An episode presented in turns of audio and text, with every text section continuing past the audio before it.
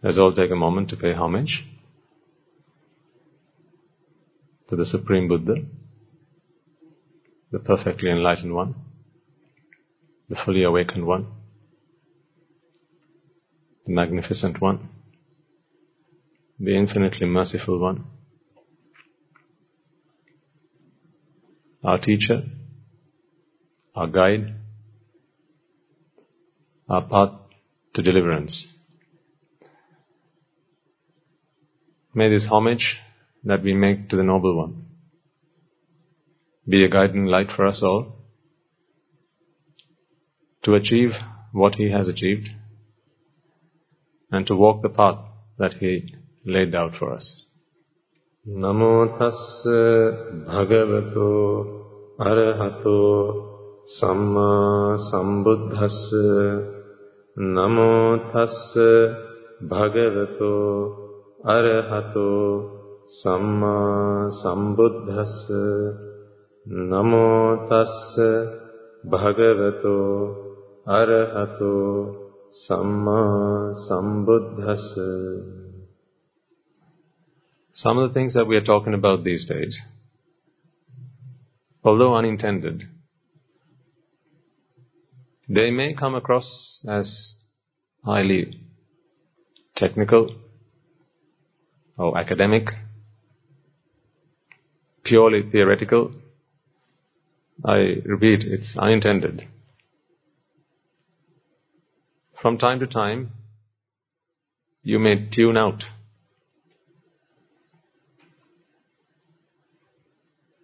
Especially if you are not here. So, these words, while they have some relevance to you, might have a lot more relevance to those who listen to these sermons online. Because, when you come here, we create an environment for you. When you walk in through these doors, you know where you are. You come here with purpose. You know you're here to achieve something. And everything you do, everything you say, everything you think about,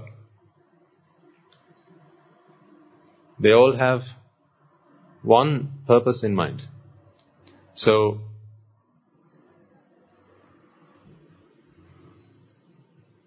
here you get that opportunity, the environment, which is highly conducive to your understanding of the Dhamma. And besides, everyone who lives here and visits here, they are diligent and ardent practitioners of the Dhamma. We don't do anything else here. We practice the Dhamma.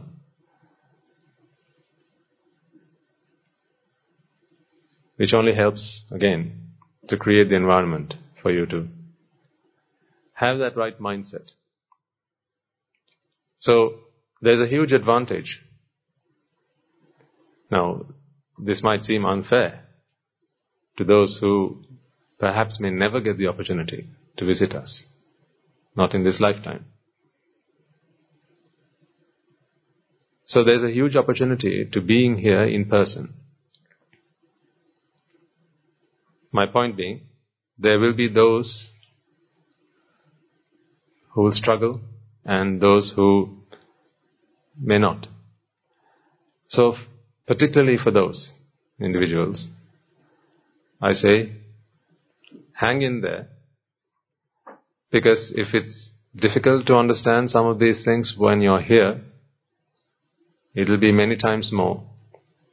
It may be, can't say it will be, it can be, it may be many times more difficult when you're tuning in to these sermons online. So there will be times when you'll tune in and you'll tune out. By that I don't mean when you fall asleep and stay awake. That's not really what I mean. What I mean by that is, some of these concepts will take a while to rub in. Because, we understand by now that environment is everything. Because this gives you context. Whilst you're here, things that happen around you will all focus your attention to this one thing. There's a reason why the flowers are laid out in this way. Because when you come here, you don't get the feeling of having walked into a wedding hall, for instance, or a birthday party, or a wedding anniversary. You know where you've come, you know where you are. People who come here, they're all dressed in a similar way. So this is all part of it. Remember, environment is everything. It is the environment which attracts vipaka. So you got to understand, by extension, environment is everything. As much as we feel that we do what we want to do, it's only a feeling. We feel that we have the ultimate power of making our own choices and our own decisions, and although we even express it in those terms. This is a very two-dimensional perspective on things. In the third dimension, that's not really how it works. That's not to say that we should completely dish away with that two-dimensional view of the world, because that's what most people understand. And it gives people some responsibility over their actions. Because without that, people will be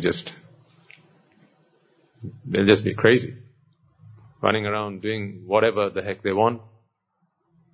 They'll think that, these actions will have no consequences. People will just go on a crime spree. But when we say, your actions will bring you results, they understand this concept of you because they identify with themselves. Don't do bad things because bad things will happen to you. Whereas if you just said, don't do bad things will happen. One might say, well, so what? As long as it doesn't happen to me, I don't care. And sometimes people will do good things because they expect good things to happen to them. And sometimes if there's no promise of good things happening to them in return, then we might not even be able to inspire them or encourage them to do good. Sometimes people only do good because they have this hope that an expectation that good things will come to them in return. Payback, reward for their actions. So that's a very two-dimensional world. And should we do away with it? Certainly not. That should be there. That should always be there. Because it is the path that leads one to this level of understanding. Because only good people can go to great people, or can become great people. Bad people become good people, and good people go on to become great people. And then, in the same breath, I'll tell you that there is no such thing as bad people and good people. Then you'll ask me, if you just banged your head somewhere, Swami Nwanse, you just said a minute ago that there's good people and there's bad people, and now you're saying that there is no such thing as good people and bad people. Make your freaking mind up, Swami Nwanse. You might say. The best place to be if you want to attain Nibbana is in the Sasana. Okay? There's no doubts about that. I'm here for a reason. If I knew that I could do it without any drawbacks, sitting where you are, I would have done it.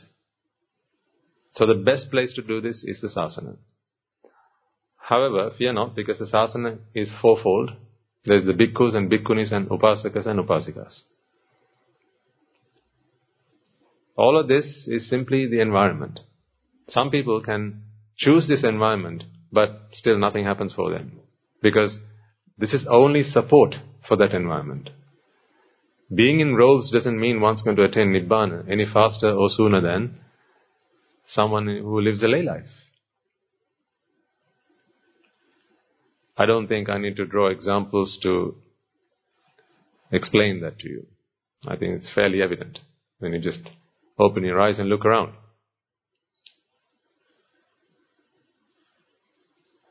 Being born to Buddhist parents is not necessarily going to get you to Nibbana. Going to the temple every Poya day is not necessarily going to get you to Nibbana, is it? How many people do you know who go to the temple sometimes every Poya day, sometimes twice a month, maybe every weekend, and yet their actions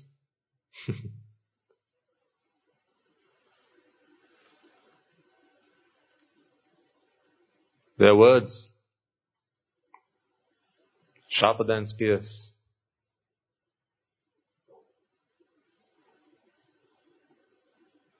Actions, they're more fatal than atomic bombs. You shouldn't touch them with a barge pole. You see them walk away. They're the wrong kind of guy to mess with. Right? So, none of those things are the magic ingredient, if you like, to attain Nibbana. So, whether I'm in robes or you're in a lay attire doesn't directly impact your destination.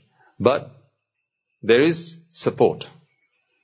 But support is only necessary for one who wants to do it. So, from time to time, without this environment, there's the chance that you will tune in and tune out.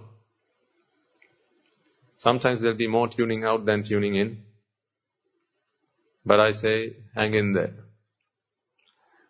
I said right from the start that some of these things we talk about these days, they're not things that we've ever talked about. So it'll take a while. So just because you don't understand what is said in one sermon, in a couple of sermons, don't let that dishearten you. I feel that, there may be some who will, maybe by the off chance, they listen to one sermon, maybe from a year ago, and then they see, there's been a year's worth of sermons, but I don't need to necessarily watch all of them. Let me just fast forward and come to the latest one. And then, the 1 year back, it said, be a good man, be a good person, do these good deeds, be altruistic in your actions towards others. And then all of a sudden we're talking about karmic strands.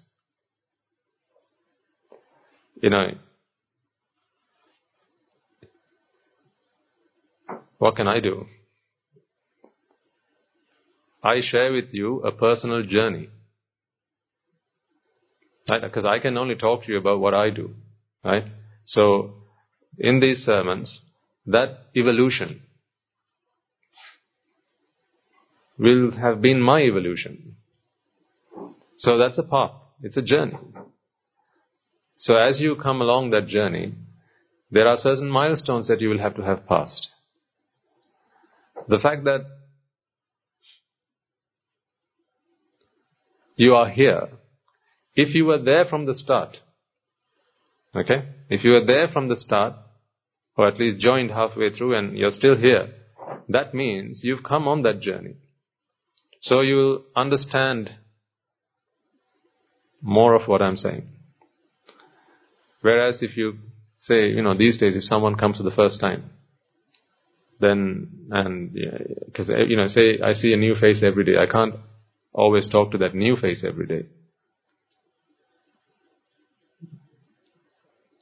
I can, but then how do I take the rest of you on this journey? Because when I'm not here, I'm not talking to new faces. When I'm not here, I spend time with regulars.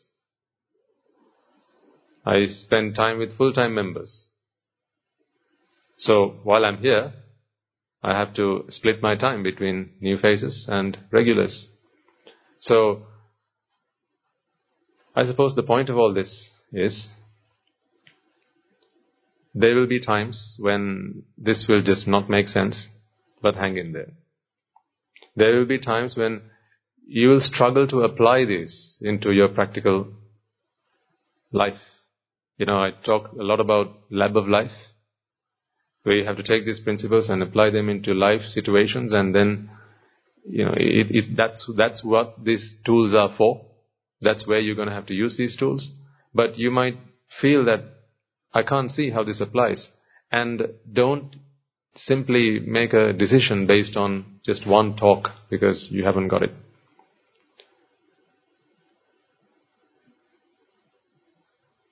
I've got to be very careful when I say this, because it might sound like I'm begging you to stay, or that I'm appealing you to listen to the sermons. What can I do? But that's not what I'm saying. What I'm saying is, this Dhamma is real, it is true, and it is very effective. I've tried this medicine and it works. So I can only recommend to you. But what I'm saying is, just because you take 1 or 2 doses, doesn't mean the symptoms are going to go away. And sometimes, taking that medicine can be, sometimes a bit challenging, but hang in there. Give yourself an opportunity. Give yourself a while before you make any harsh or rash decisions. This is more really for our online listeners than for all of you. Because from time to time I do get some feedback. And that's always, you know, any feedback is good feedback, whereas as far as I'm concerned. Sometimes we do get some feedback, you know, from various individuals who say, you know, I've been listening, I got it, but now you're just going on about something bizarre, you know, I'm tuning out. I'm just not getting it. You seem to have gone astray. So this is the feedback that I get. It's okay. You know, people are entitled to their opinions, aren't they? And it's okay, because I know this for certain, though, that, you know, no one's going to take trouble to write down a lengthy email and send it to me, you know, out of vice. They'll do it out of good intentions. You know, there's something that's bothering them and they want to express that, and they'll say, perhaps, you know, consider your style, maybe talk about something that is more meaningful. You're talking about things that are just so abstract. How is anyone going to understand all of this? I think when you come across those situations, I think rather than always pointing it outward, you know, maybe just consider, perhaps I just haven't got the capacity yet to work this out. So maybe I just need to hang in there a little bit more and listen to a few more. Maybe analyze this, practice this, and then I'll get it eventually. So hang in there is what I'm saying. Just hang in there. Give it a few.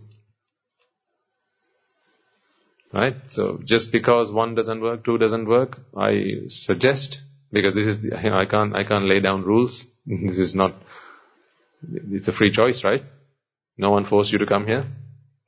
No one's forcing you to stay here, right? And no one's forcing you to leave. So this should be completely a voluntary exercise. You can't be forced to attain Nibbana. That's one thing you can't be forced to do. You can't be forced to listen to these Dhamma sermons. Hearing is something you can do. You can be forced to do, but listening is not something you can be forced to do. It's a voluntary activity. Make sense? Okay. Right, so that's out of the way.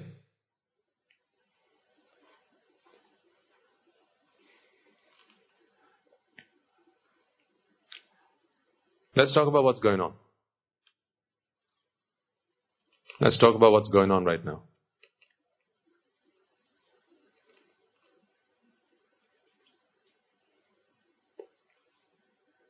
Let's understand what's going on right now.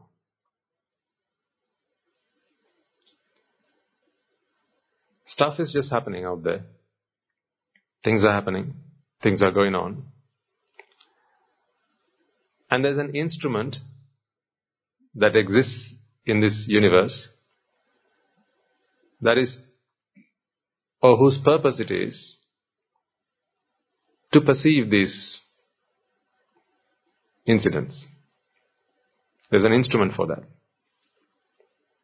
It's like there's sound in this room right now. You have an instrument that allows you to perceive that there's sound in this room. So you have an instrument that is receptive and sensitive to that form of energy. Yeah? We call that the ear. There's light in this room. If you were all blind, what I've just said would have made no sense to you. Because the presence of something is irrelevant if you can't perceive it. The presence of something only becomes relevant when you can perceive it, because that's when you know it's there, and that's when you know something can or should be done about it or with it.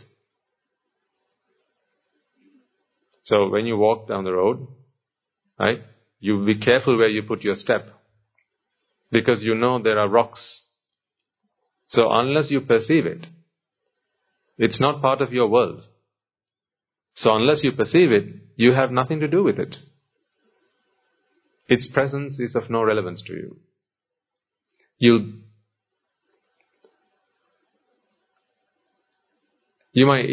might stub your toe on it and it might hurt, but you just know that it's hurt. You won't know how it happened. Imagine that?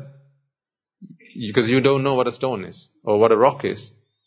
You've never seen it. You have never perceived it. But from, once in a while, your feet hurt. Imagine that.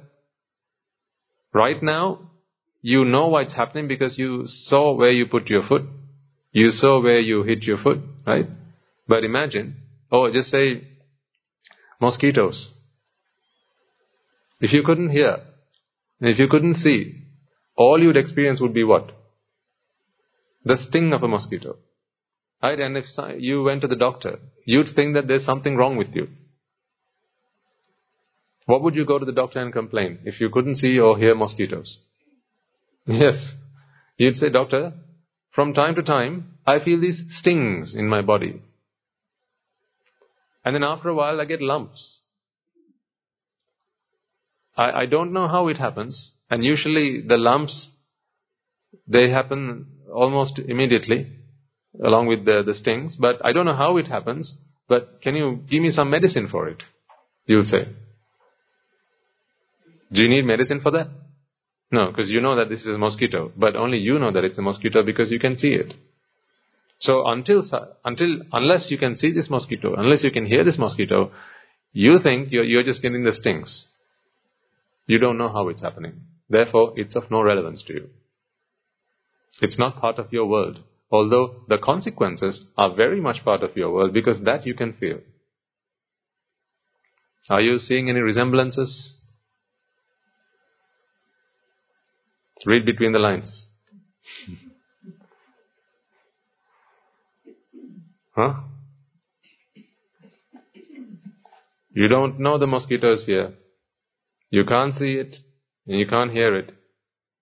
Therefore, you can only feel the sting and the lumps and the itch. And therefore you go and complain, "It's itching. Give me some itch cream." Or you get one of those scratches. The one that looks like a hand with a stick, yeah? Yeah, you know that.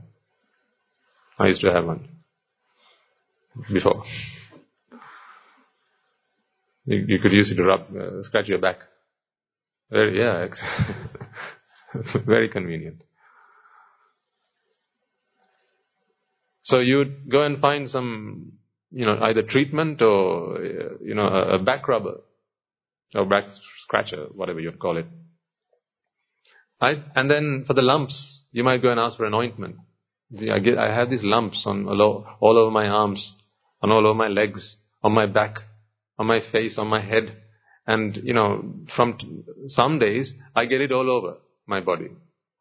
What you don't know is one mosquito got into your bedroom. Just one. Just the one. But you can't hear it and you can't see it. Would you chase it away? Oh, I just love it. Where did that come from? Thank you.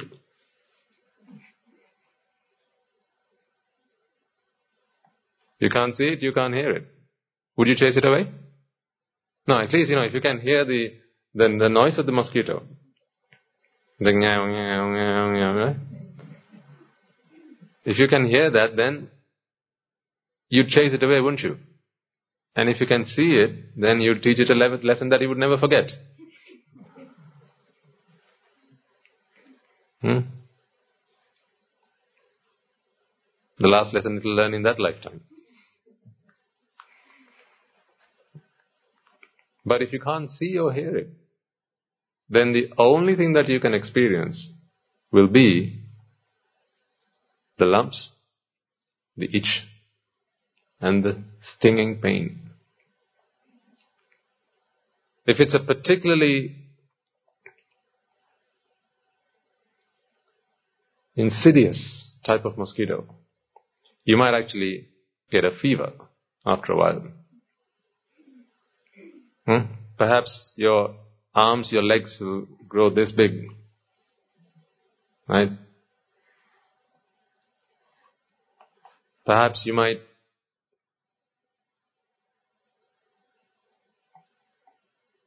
get a temperature so high that you can't do anything, you start shivering. But that's all you'll experience. You wouldn't know where it came from.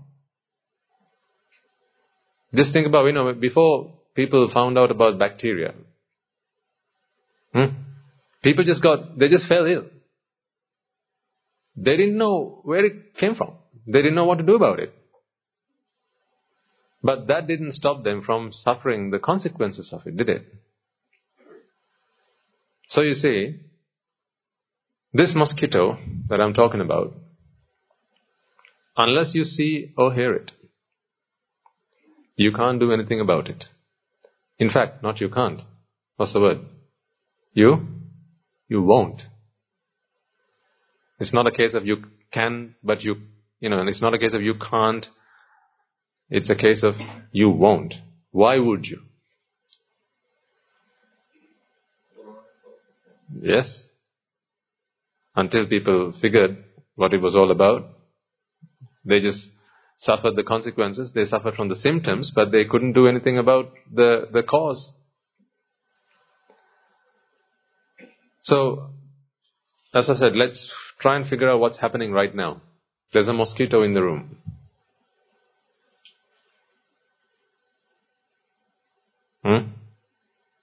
There's a mosquito in the room. Question is, can you see it? Can you hear it? Can you perceive it? Unless and until you do, all you can do is complain about its symptoms. The symptoms of a mosquito bite or a sting. They don't bite, do they? They sting. Yeah. So a mosquito sting. It pains just as much. You know, whether you know that it's from a mosquito or not, matters not. It hurts just as much. It just hurts just as much. And the lumps, just as much. The only difference here is, if you know that it's a mosquito that's responsible for that, now you can do something about it. You can chase it away. You can put something on your body, you know, mosquito repellents, so that they don't come and bother you. Those of you who've done any meditation will have this experience. Right?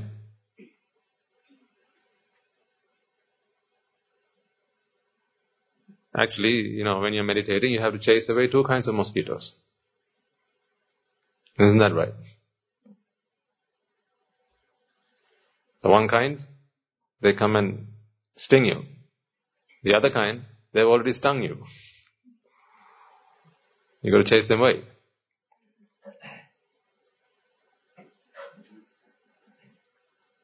So this, what we are trying to do here, is to try and spot this mosquito.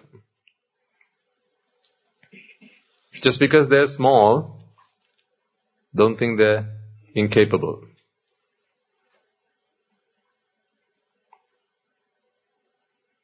If one mosquito gets into your bedroom, are you going to sleep that night? Say you've got no mosquito net, you can't switch on the fan, there's a power cut, right? Now, how many mosquitoes are needed to keep you up that night? Just one. Does it have to be a big mosquito? No, just the tiny ones. Sometimes the smaller they are, the more painful they are.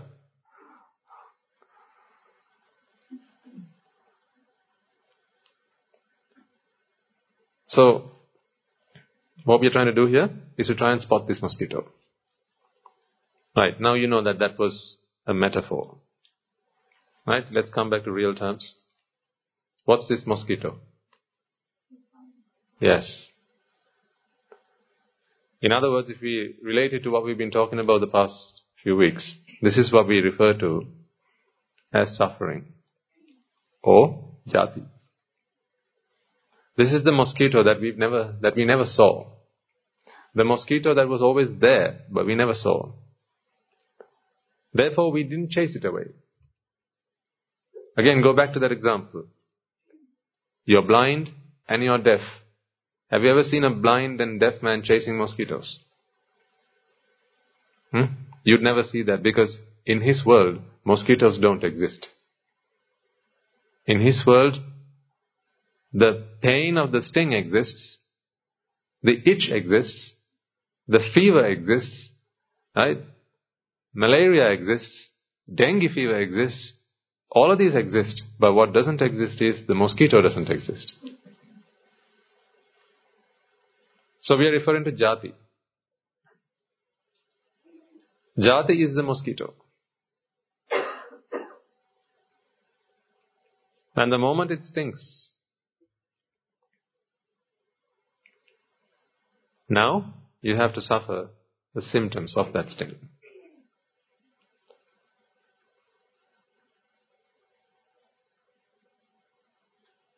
As we practice, what we try and do is to spot this mosquito. Because you know, once you've spotted it, you don't just let it hang around. You know, only trouble will come. Only grief will come. Only fear will come. Only sorrow will come. So therefore, you want to chase it away. So the first thing that we need to do to free ourselves from that pain is do what? Spot the mosquito. That's the first thing you need to do. This is what we call micchā diṭṭhi. Yeah? Micchā diṭṭhi. If you don't see the mosquito, you're not going to do anything about it. And actually, usually you hear it first, and then you see it. That's generally how it happens. You know, especially if you're in your bed, right? You've closed your eyes, and of course you can't see it now. So the first thing you're going to do is you're going to hear it. That characteristic, annoying noise of a mosquito, flapping its wings. You know, right? Okay. We've got business tonight. I'm going to be busy tonight. I know, but now these days you don't, give it the capital punishment, do you? These days you're very kind, so what do? You try and catch it. Huh? And cover yourself up. Oh, you try and catch them, like, as they're flying. And in the hope that you haven't hurt the little thing, and you take it outside and go, oh, I didn't mean to do that. Teach you a lesson. Right, so these days you're more subtle in your mosquito fighting skills. More gentle. Good. That's how you should be. You know, you don't have to sleep in a room full of mosquitoes. Because this is not a blood donation campaign, right? Remember, you know, this path to Nibbana is not paved with foolishness. You gotta live wisely, be intelligent, and use your wits about it, right? So if there are mosquitoes in the room, either give the room to the mosquitoes and you go and sleep outside, or tell the mosquitoes, you know, in a nice way, please go outside. This is my room, I need to sleep. If they don't understand, then shoo, chase them out. So you don't need to coexist with mosquitoes, especially if you're trying to get some sleep. But don't hurt them, don't kill them, don't harm them, just chase them out. There's nothing wrong with that. That's a more practical advice, but coming back to what we're talking about here, we need to spot the mosquito. Whenever you spot the mosquito, now you're in your senses. You know, this is, remember the four-step approach we talked about? The first step was to come to your senses. This is spotting the mosquito. Spotting the mosquito. Come to your senses. Then realize that this is not I. This is not me. As in, this is not who I am. It's not part and parcel of this existence. This is simply an external factor. An external defilement. A visitor. Right? Just because a visitor visits your home and say I think the example I used the other day is visitor, you have a doctor who visits you, doesn't make your home a surgery or a clinic or a hospital, right? They're just a visitor. Otherwise, you know, what happens if a stray dog would walk into your home? Right? So just because you have a visitor doesn't mean now your home is converted to be the residence of the visitor.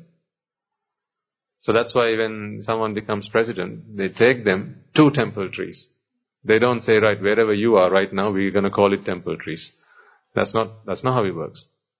So, when you have this defilement, when you realize that, jati is playing its dirty tricks. In other words, when you spotted the mosquito, realize that this is the mosquito now. That realization immediately sets your mind to work. It helps you recognize that this can be dealt with. One of the worst traps that people fall into when jati takes over the mind is to feel that it is an intrinsic part of you, that you are that. And then either you give up, or you continue to indulge, or you feel guilty. These are all emotions which are actually symptomatic of jati itself. So the moment it comes and lands on you, it makes you feel that it is part of you. It takes away any distinction that you have between this vipaka and the presence of jati. Right? Now again, to our online listeners, this is a bit heavy. I understand, but hang in there. It'll all make sense. But you just need to be patient. I'm talking about what happens to the mind. I'm talking about when the mind goes frail, when the mind is weak, when the mind is ailed. This is a condition that happens to the mind. This is a disease of the mind. This is a mental disease. And when this happens, there's no saying where it's going to stop. People will go as far as, or a mind can go as far as, committing heinous sins when it goes insane? Hurting a Buddha? Murdering an arahant?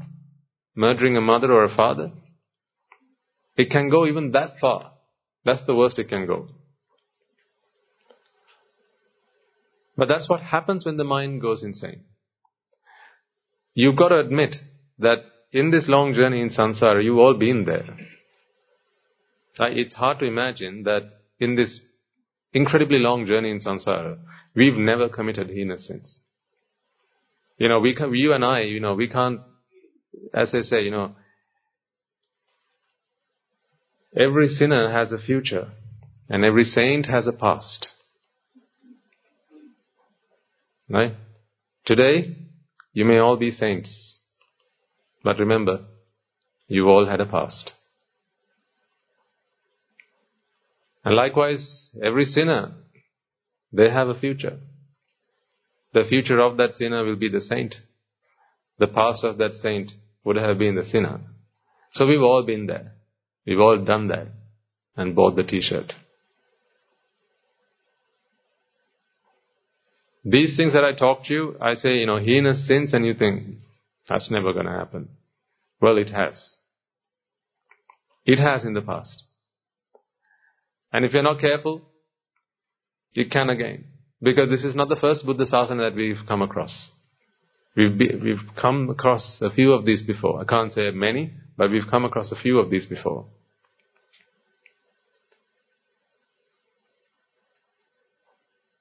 Unimaginable things can happen when the mind goes insane.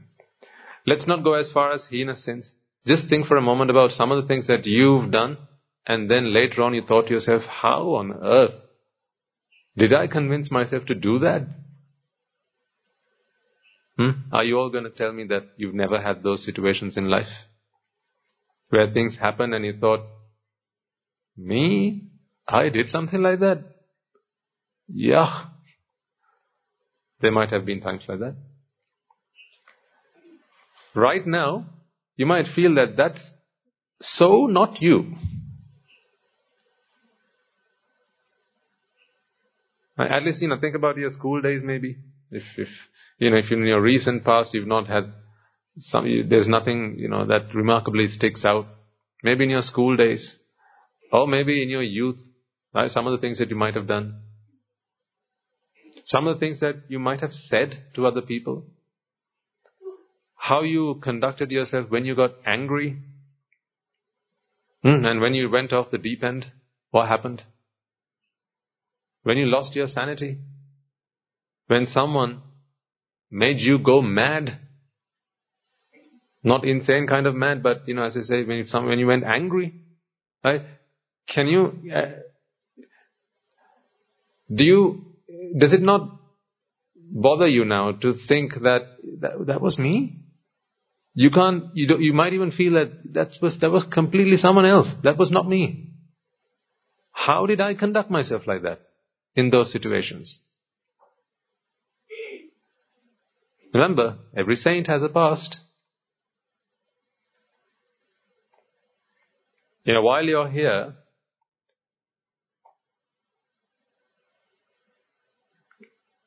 you'll all feel very virtuous. It's the way it is, right? On a Poya day, you all feel very virtuous. It's typical. I felt the same. Right, on a Poya day, you wake up in the morning, you put on this white dress, right? And then you go to the temple, Swami Nwanse is there, sit down, observe the precepts. Again, this is typical of jati. Because it has a way of projecting itself, both forward and backward. That's the way it is. I'll explain that. Actually, I'll do it now. This is typical of jati. So when this happens, you need to know, mosquito.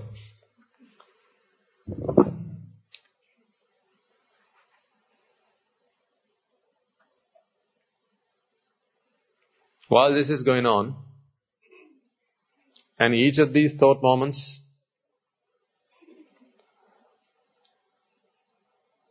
is hijacked by jati. Say if it happens at this point,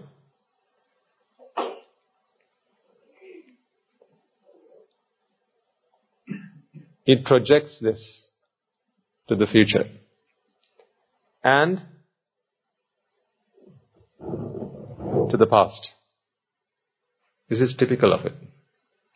I'm teaching you, I'm sharing these things with you so you know how to spot the mosquito. Okay?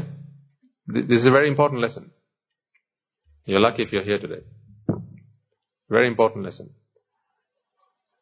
Remember when the Buddha was asked, Venerable Sir, how do we know that what we are practicing is a path to Nibbana? And he says, Rāgakke, Dveshakke, Mohakke, Nibbana.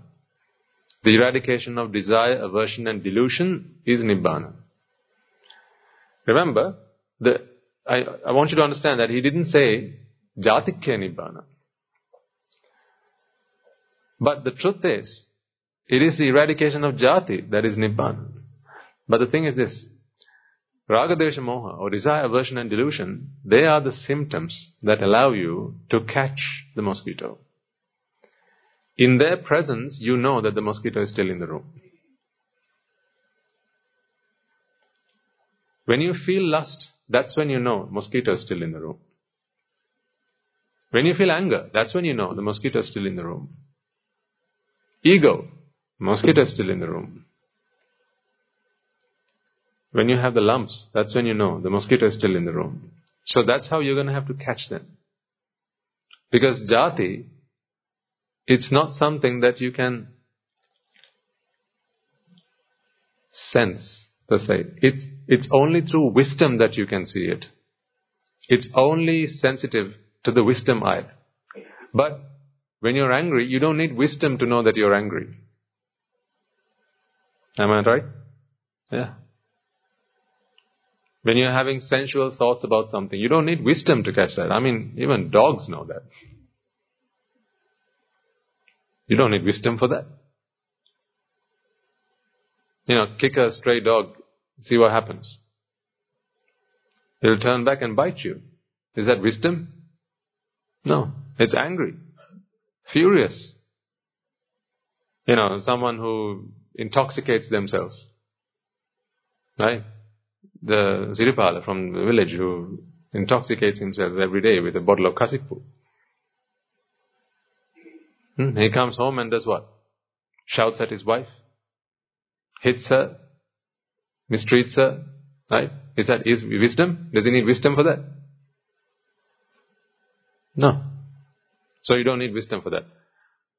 Therefore, these things can be caught. Ragadesha moha, they can be caught even without wisdom. But it's through wisdom you can. It is only through wisdom that you realize that these are symptomatic of jati. So why am I sharing this with you? When this happens, I need you to come to your senses. Jati or the mosquito is in the room. Let's talk about a few examples so it will better sink. Right? Remember the last time you went to a wedding? Was it yours?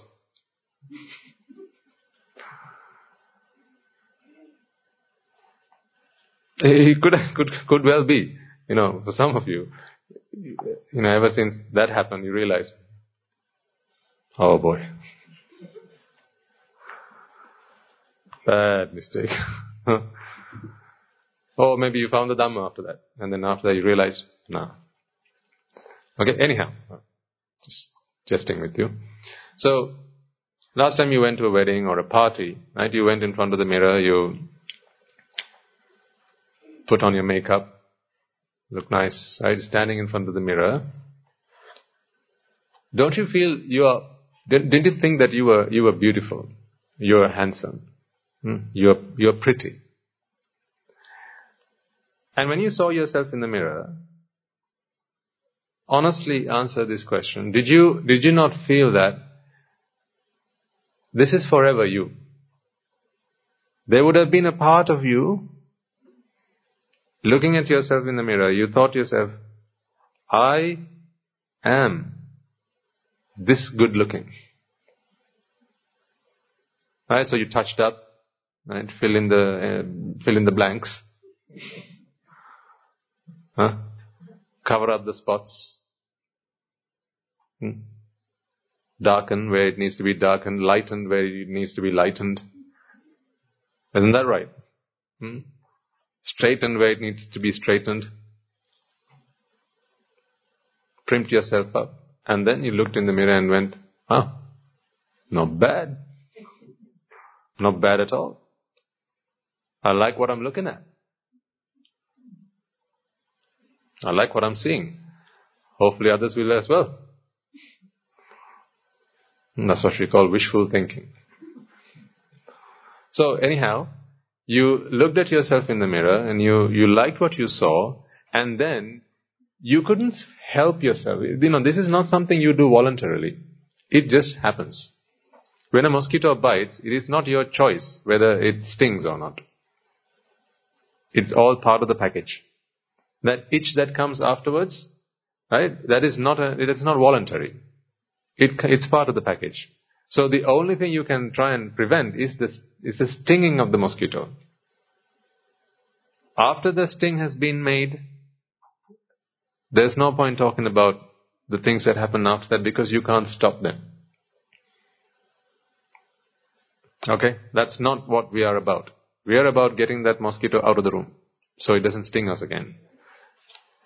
So when you stood in front of the mirror and you saw yourself in the mirror, you thought to yourself, I am this good looking.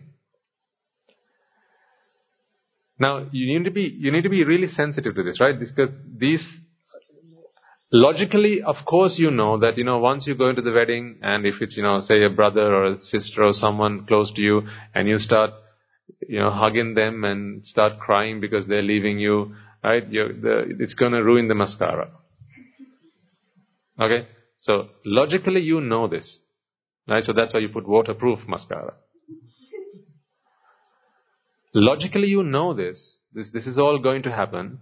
But as you see yourself in the mirror, you can't stop yourself from feeling that you literally are that good looking. And you feel that this is how I'm going to look all day, every day. Now, I know what you might be thinking, right? But Swaminatha, I know, you know, next morning I'm going to wake up and I'm going to look nothing like that. Yes, but I'm talking about in the moment. In the moment you see yourself in that mirror. You know, that's what happened to your spouse. They saw you one day, looking your best. And then they thought, what? She's always going to be like that. So I'm saying, you know, you've got to admit that this happens. Right? Or you saw him and you thought, he's always going to be like that. When you saw him, he had a six-pack. Now he has one.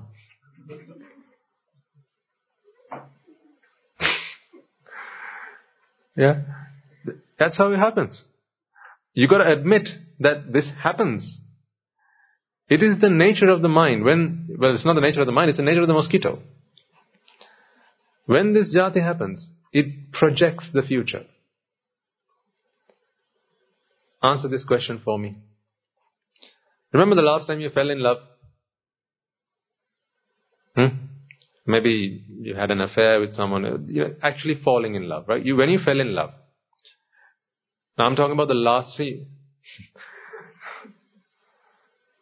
Right? If you're as fast as me, then you know what I'm going to ask you next. Okay. See, I had to phrase the question. Remember the last time you fell in love. Meaning it's happened several times before. Right? But answer this question for me. When you fall in love, that person that you fall in love with,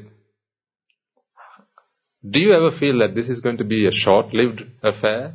Or don't you genuinely feel at that time that I have found my partner for life?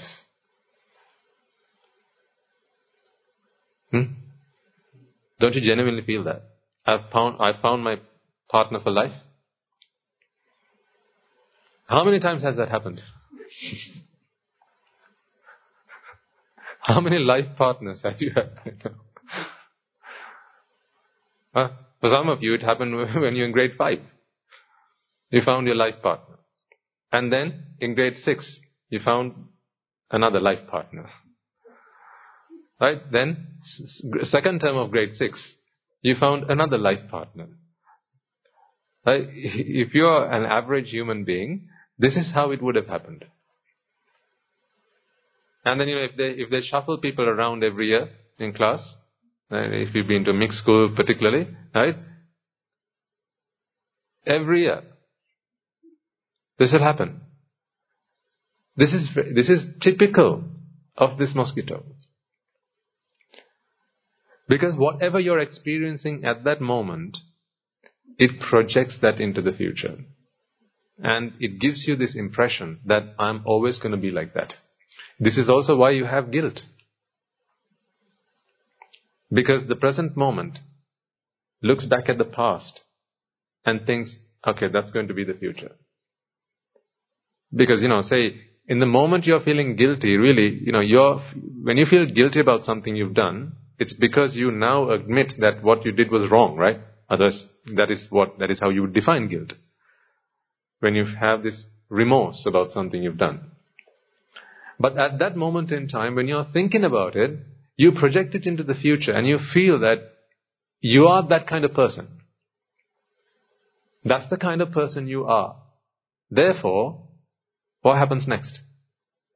You can't stop punishing yourself because you know that that's a bad thing, it's a terrible thing, it's not a good thing, and therefore now you feel that you are that kind of person. Like when you stood in front of the mirror and thought, I am this good looking. When something bad has happened and that comes to mind, you feel, I am this bad. I'm this bad. I did something like this and I'm that bad. I'm this terrible. Because you project it into the future. And then you'll tell, how can someone like me ever attain Nibbana? Now that's when we'll have to say, give you stories about, you know, about Angulimala. Just think about it. You know, why do we have to say those things to you? Let's say, you know, you've hurt someone. Okay, or something bad, something really terrible has happened, and you come to the monastery, you want to speak to Swami Nwanse, make your confessions, right? Plenty times when we help people make their confessions, we'll tell them. But, you know, there are people like Patachara, Angulimala, you know, terrible things have happened in their lives, mistakes have happened in their lives, but, you know, then they realized at one point that that was wrong, and then they moved on. So, don't live in the past. Right? Move on. Just because you've done something like that doesn't mean you're going to do it in the future. Why do I have to say that to them? Because that's how they feel. This is symptomatic of the mosquito. So why am I sharing this with you right now? Spot it. Catch it. Zap it.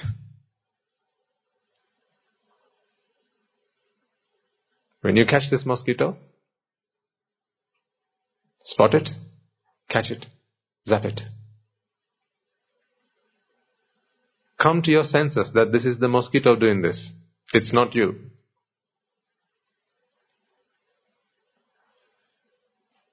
Last week we talked about separation.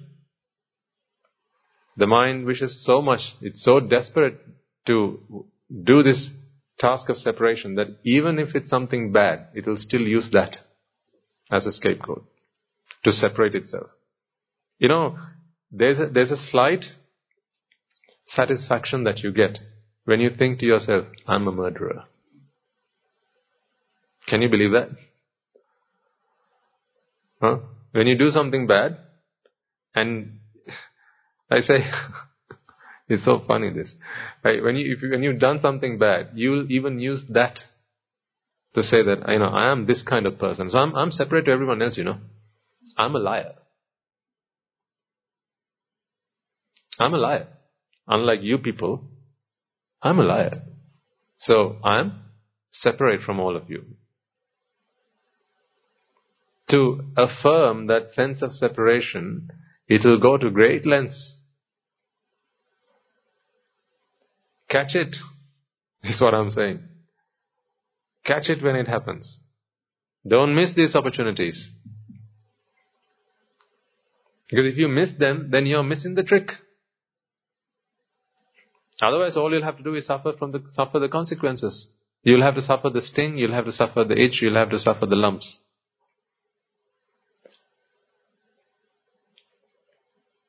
Let's take another example. You go to a gardening center. or garden center, and they have some flowers or plants, right? Flowering plants and so on. You look at them and go, ah, that's really pretty.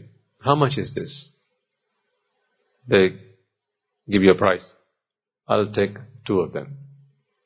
Right? You bring them home, because when you saw them, okay, when you saw those flowers, that's why they have it with the flowers. When you see those flowers, common sense goes out the window. Okay? Common sense goes out the window. Logic, rhyme, reason, rationale, they're all out the window. Because if there's logic, rhyme and reason, you don't get this. This is where there's no logic. This is where there's no reason. This is where there's no rationale. This is when the mind has gone mad. Right? So you see those flower pots and you think to yourself, wow, they're always going to be like that. Yes or no?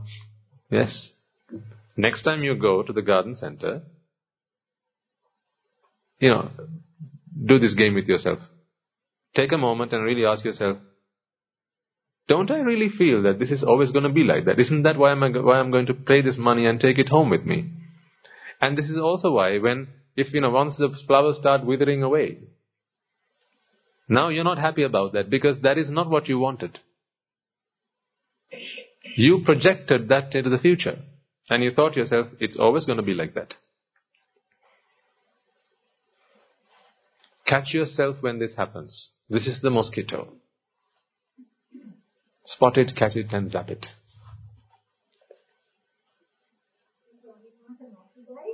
Oh, no. Buy it, and bring it here. Buy it. Recognize and realize what you're doing and buy it. So I'm really grateful that the good lady asked this question, right? This is a question that I get a lot of the time, and it's a very valid question. It's a very important question, very good question.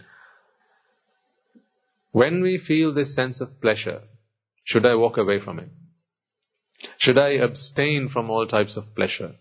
Should am I supposed to be against pleasure? Because I'll tell you why I thought that this was something I need to talk to you one day.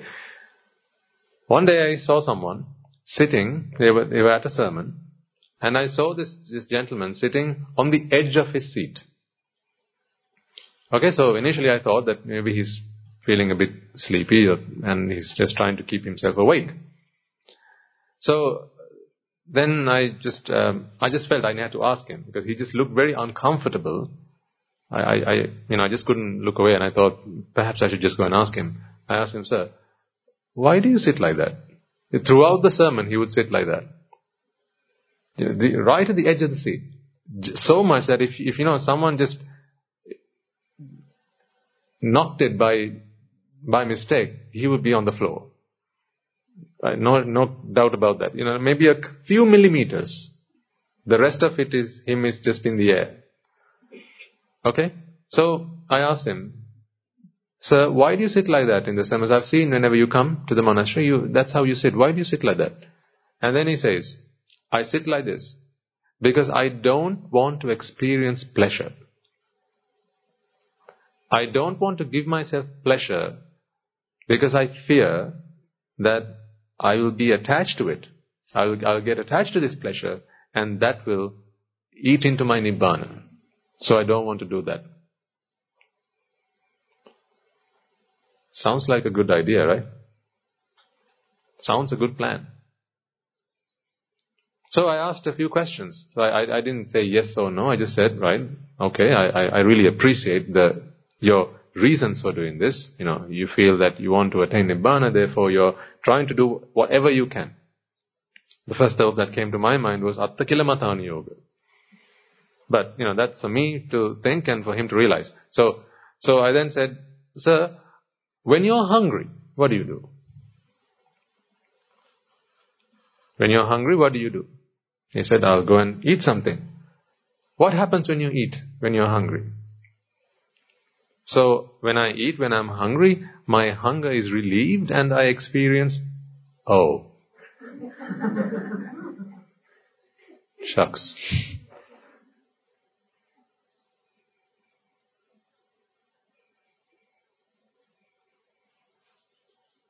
So what should you do then, sir? That's what I asked him. I should eat them. But you know that that is not the right answer, sir. Yeah? It's not a sensible answer. So, pleasure is not necessarily a bad thing. Pleasure is not necessarily a bad thing. An arahant would go on an arms round. And, you know, then there was another, was it the same gentleman? It might have been, or might have been someone else. Actually, I think it was the same gentleman. Another day, right, I saw that he was in great pain, and I saw him walking along this stretch of road, and I realized that he as he was walking, he had a sort of a limp, and but he was trying to pretend that nothing was wrong.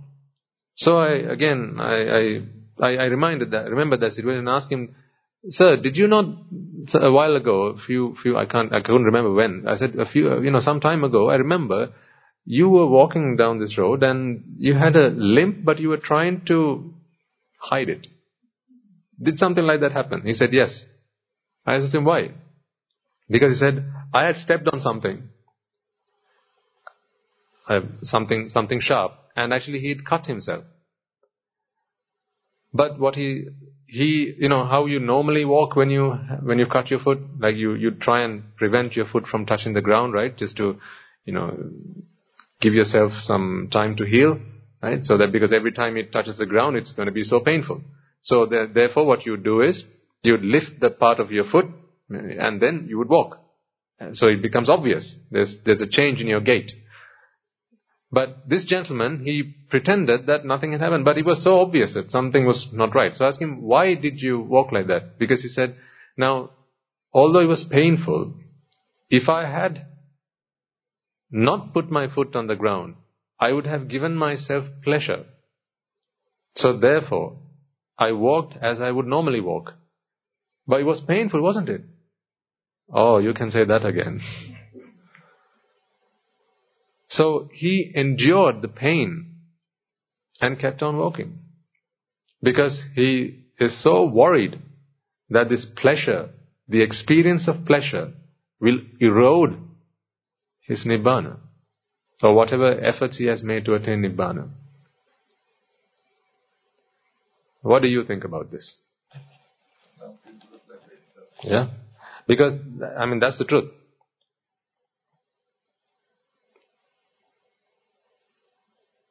If you're angry with someone, say you have a good friend, your best friend, something happens, he or she does something that you didn't like, and now you're angry with them. Okay? You're upset. Let's not say angry, you're upset with them. And, you feel that they have really broken your trust, and you don't talk to them for a few days at least. Now, when you say, I don't like this, I don't like him, I don't like her, I don't like what is done, what you're also saying is, there's a version of him that I really like. Right? I'm just not getting that version. That's what you're saying. So whenever you are against something, there's a version of it that you are deeply in favor of. Meaning, it has done nothing to rid the mind of attachment. Pleasure is... There's a place for pleasure. We take food when we are hungry, and once you take that food, your hunger is sated, and you feel the sense of relief. That is allowed in the Buddha Sasana. There's nothing wrong with that. That is allowed in the Buddha Sasana. The problem is not that. The problem is, when you go seeking that pleasure, when you're in love with that pleasure, when you make it your life's purpose to seek and achieve that pleasure, that's where the problem is. Because even with physical relief from pain, there comes a physical experience of pleasure, and that physical experience of pleasure also has a mental counterpart.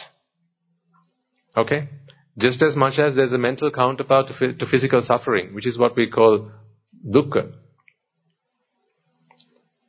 In the 11 great fires, we talk about dukkha. This is not the jati dukkha, but the dukkha that comes from the mental counterpart of the physical suffering.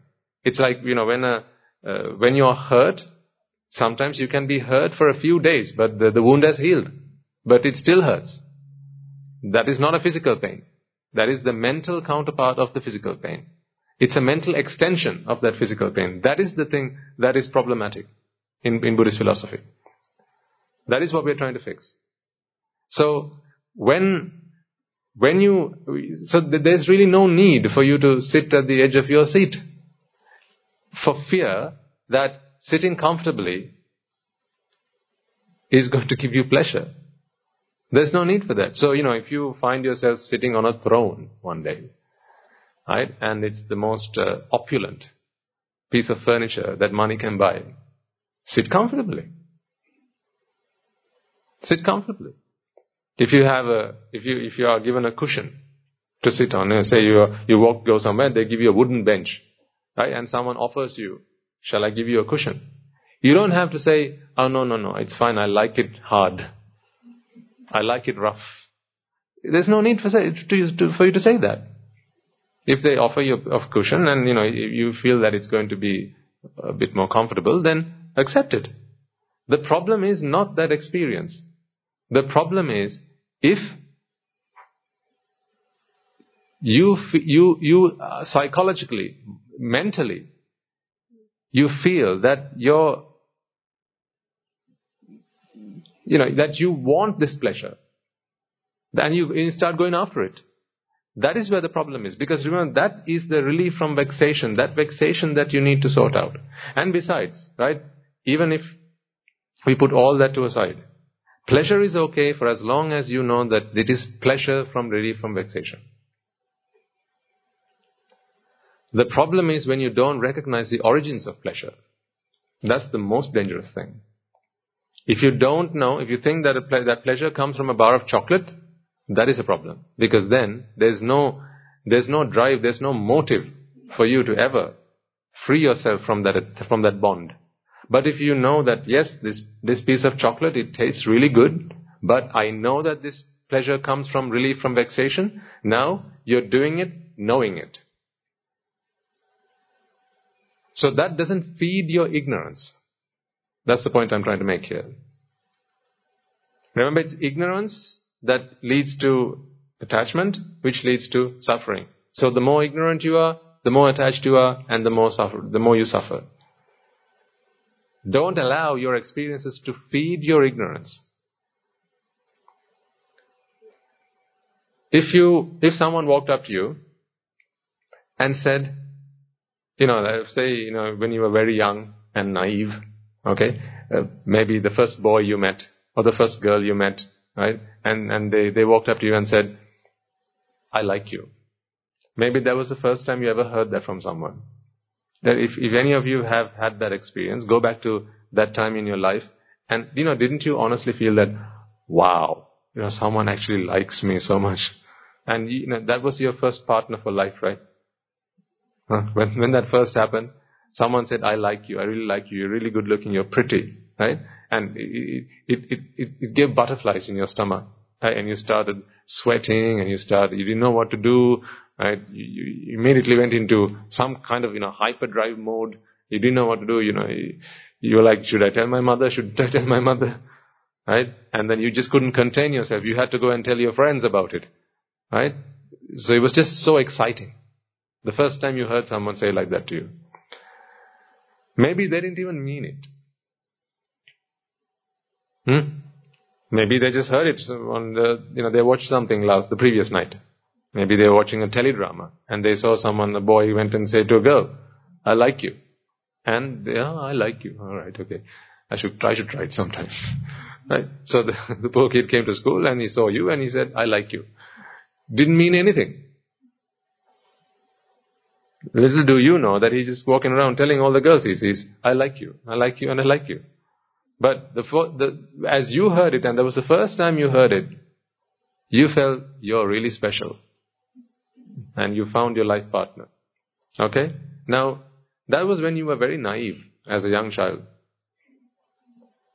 But later on you realized that just because someone comes and says that they like you, doesn't mean that, they're going to marry you. Okay? That's a completely different thing. So now, even if someone comes up to you and say, I like you, just because they say that doesn't mean, you're going to hand over everything that belongs to you to the other person and say, right, let's sign the paperwork. Yeah. So now you exercise a bit of caution. That's the same thing I'm talking about here. Pleasure. Pleasure is okay for as long as you know that this is pleasure and you know the origins of pleasure and you know the mechanism of pleasure. Because then that experience of pleasure it does not add to your ignorance. The more ignorant you become about pleasure, that's the dangerous part. I like to borrow a simile. When you hold a hot rod and you know it's hot, how would you hold it? If you're supposed to hold a hot rod and you know it's hot, right? And say it's red hot, okay? You've got no glove on your hand. You're shown a red hot. Do you remember the first time you saw something red hot? You didn't know that it was hot. You just saw it was red. Maybe it was a coal or something in a barbecue or maybe the fireplace, and you saw that looks nice and red. Huh? But later on you realize red means hot. So therefore if you touch it you're going to burn yourself. Right? If you know that red means hot, then you shouldn't touch it. Right? Then even if you had to, you'd be very cautious and you'd be very quick. Right? Say something fell on you and you have to get rid of it. You in an instant, you get it out. But if you didn't know this, you'd hold it with all your force and you'd burn yourself to the bone. The same concept applies here. Because as much as I will try and preach to you and help you realize the Dhamma, let's be honest, pleasure still has a place in your lives. Doesn't it? It has a place in all our lives. Right from the very basic needs such as hunger, shelter, or food, shelter, clothing, medicine, these things, they give us an element of pleasure. This pleasure is physical. And then there's mental pleasure. When someone says something nice to you, you still feel good about it. So pleasure will still have a place in your life. When you eat something nice, you'll still feel that it's tasty. If you smell something nice, you'll feel that it's fragrant. Right? Perhaps when you go shopping, you still choose the bar of soap that you buy. Or maybe, if you use an air freshener in your washroom or in your living room, there's still a particular brand that you like or a particular fragrance that you like. What I'm saying is, that's okay. That's okay.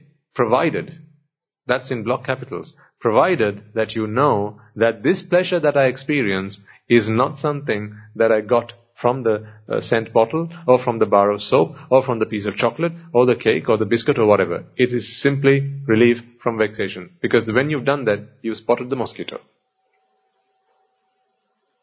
You spotted the mosquito.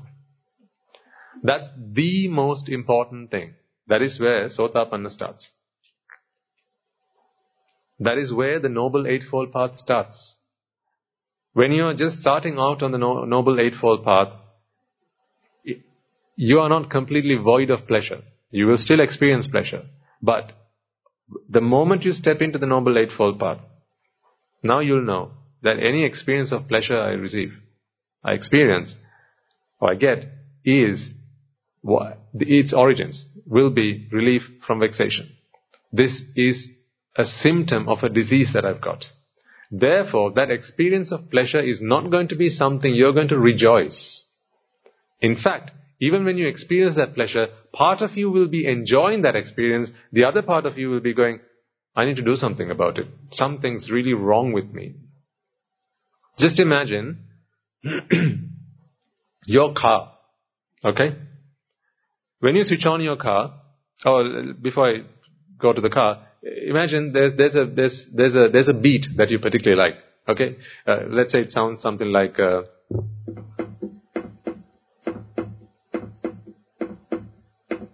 okay? And you like it, right? Now you switch on your car and you hear this.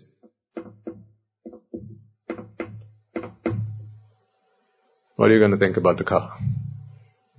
Oh, nice car. It even makes the beat that I like. Are you? You're going to be like that? No, of course not. Because you know something's wrong with the car. It's not supposed to make that noise. No matter how much I like it, no matter how much I enjoy it, it's not supposed to make that noise. So something's wrong with this machine. I need to take it to the garage. Right? So apply that principle here. When you experience pleasure, that pleasure is a feeling that is pleasurable. But you need to know, this is not right. This is not right. In fact, it should be a guilty pleasure. A guilty pleasure. Not that same kind of guilt, right? So, not the kind of, you know, I feel guilty about what I did yesterday. I'm talking about something else. I'm talking about when you experience pleasure, you need to know that something's wrong with me. I shouldn't be able to experience this. Because the mind's purpose is not this. The mind is not here to experience pleasure, because you know that pleasure can only be experienced from relief from vexation. So therefore, this is symptomatic of vexation. So how can you throw a party about it? You can't. That you need to have about you. That should always be with you. That realization should always be with you. Now, I'm sharing these things with you, ladies and gentlemen, because I want you to spend your week. I want you to spend your day. I want you to spend your morning, your afternoon, and your evening thinking about these things. Aware about these things. Cognizant about these things. If you don't, time will just pass, but you won't be making any progress. You need to be skillfully aware, consciously aware. So this is not just awareness of awareness for the sake of it. You know, there'll be some books that you might come across. They'll say about, you know, Buddhism is about awareness. You know, whatever is going on, just be aware of it. That's not what we are talking about here.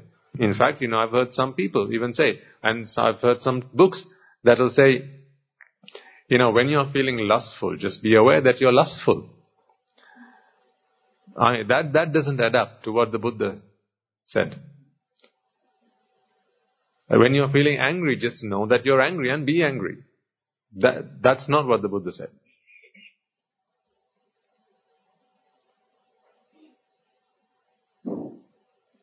You know, I've heard sometimes people say, you know, the nature of an arahant is someone who experiences all the other feelings that anyone else does. You know, right from carnal desires to lust, to rage, to anger, because apparently they feel the full breadth of all human emotions, right? And all you have to do, and all an arahant does, is he knows that he's going through it, whereas you don't. Apparently, you know, some people's interpretation of arahanthood is that. I'm saying don't fall for that. That's not what the Buddha achieved. Because if you have lust, if you have anger, that's killing you on the inside. How can that be Nibbana? That's like saying, I know the mosquitoes stinging me, so that's it. I know it. That's all I need to do. Just be aware of it. That's not the awareness we are talking about here.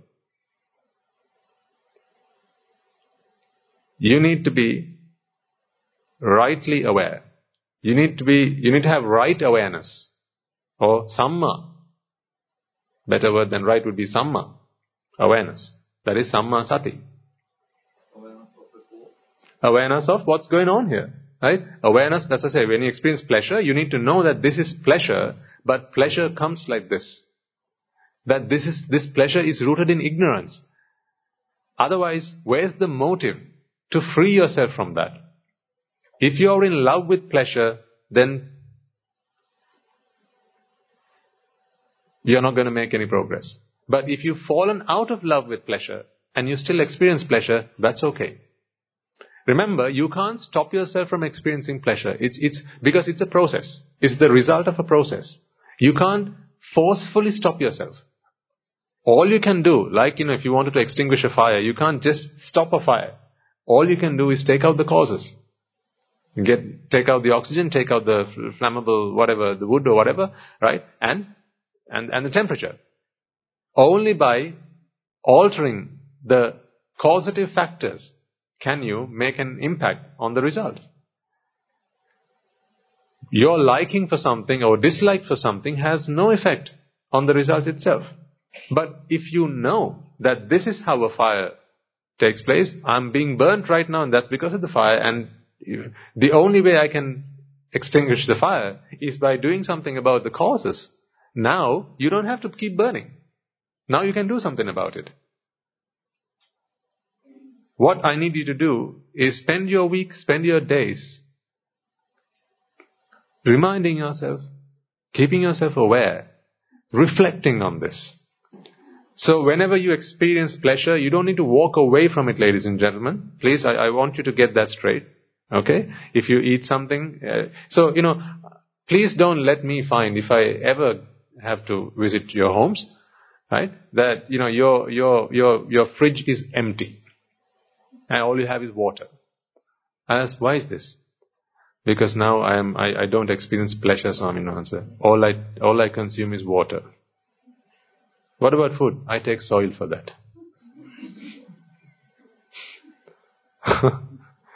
Please.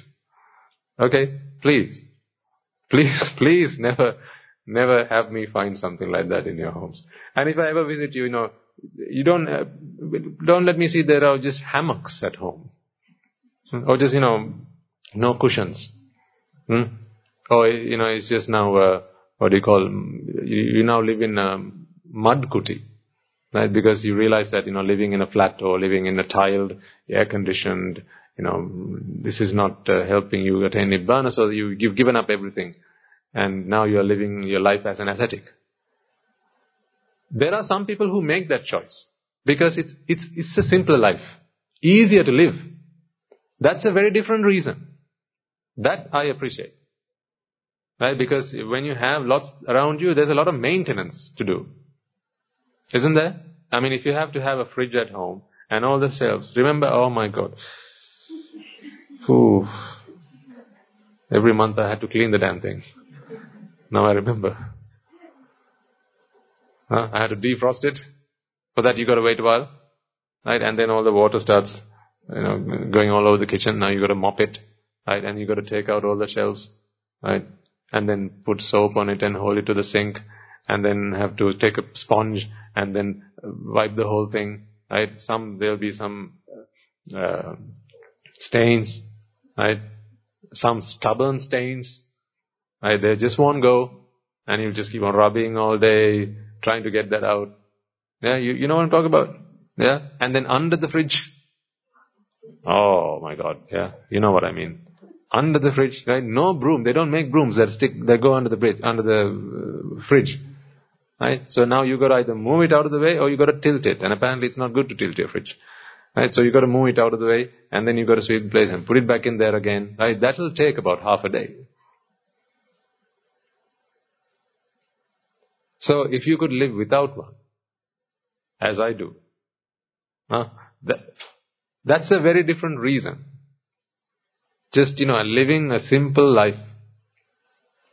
I remember having to wake up, or at least the previous night, when we used to live there, we'd have very little sunlight. Okay? So, we had to go in the washing machine, and then we had a dryer. Because you couldn't put things out to dry in the sun, because there wasn't enough sunlight, especially in the winter season. So the dryer was what was used to dry things. And the problem with the dryer is, some fabrics, when you put in there, it comes out like a papadum. You know what I mean, right? Yeah, you know what I mean. Right? And then what do you have to do? Iron the thing. Now you get the spray iron.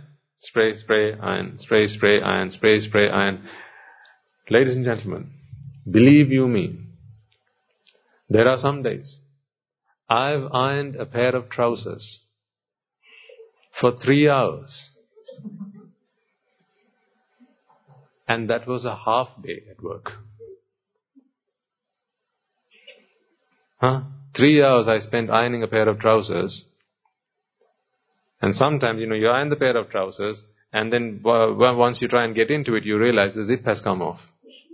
Now what do you have to do? Put it out, get another one. See? I mean, you can, without punishing yourself like this, you can live a simpler life. For that reason, I'm all for that. If the reason you don't have a fridge at home is because you have found another way to sustain yourself, and you don't need to, put dead things in there and keep it from rotting, right? Then it's okay. But please don't do it because you no longer want to experience pleasure. That's the wrong reason. The experiencing pleasure or not experiencing pleasure is not the path to Nibbana. Eradication of vexation is the path to Nibbana. Not relief from it or being patient about it. None of these two things are the path to Nibbana. Those are byproducts. Don't worry about them. That's why I say, whenever you experience pleasure, the thought that needs to come to your mind as you spend the day, as you spend the week is, what is the origin of this pleasure? Think about that. Don't experience pleasure without giving that some thought, is what I'm asking you to do. Then you've not even made use of that experience. That would be a loss. Sir? Yeah, even that's possible, yeah, isn't it? Yeah. Sometimes you might feel that I don't experience any pleasure in my life, so it must be that I have now completed what I need to do. Don't need to do that. So I was talking about projection, and we somehow segued into this. Whenever you experience pleasure, this will project itself.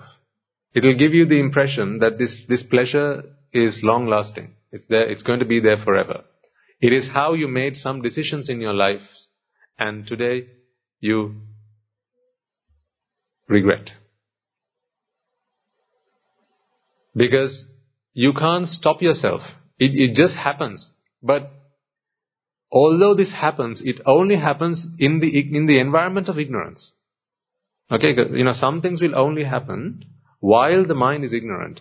The moment the mind comes back into its senses, now a different set of vipaka is going to draw. That is what we are trying to do here. Change the temperament of the mind, or what we call the gatiya. That's what we are trying to do here. So that you will have your wits about you, have a good sense of judgment about you. Understanding of Dhamma is going to help you do that. So when you stand in front of the mirror, and I say, next time you have to go somewhere, go to a party, you don't have to go there looking like a hag. Go in front of the mirror, dress yourself up, put on your makeup, dress your hair, put on your, whatever you have to put on, your best jewelry, right? And, make yourself presentable. That's quite all right. Okay, even if you go there looking like,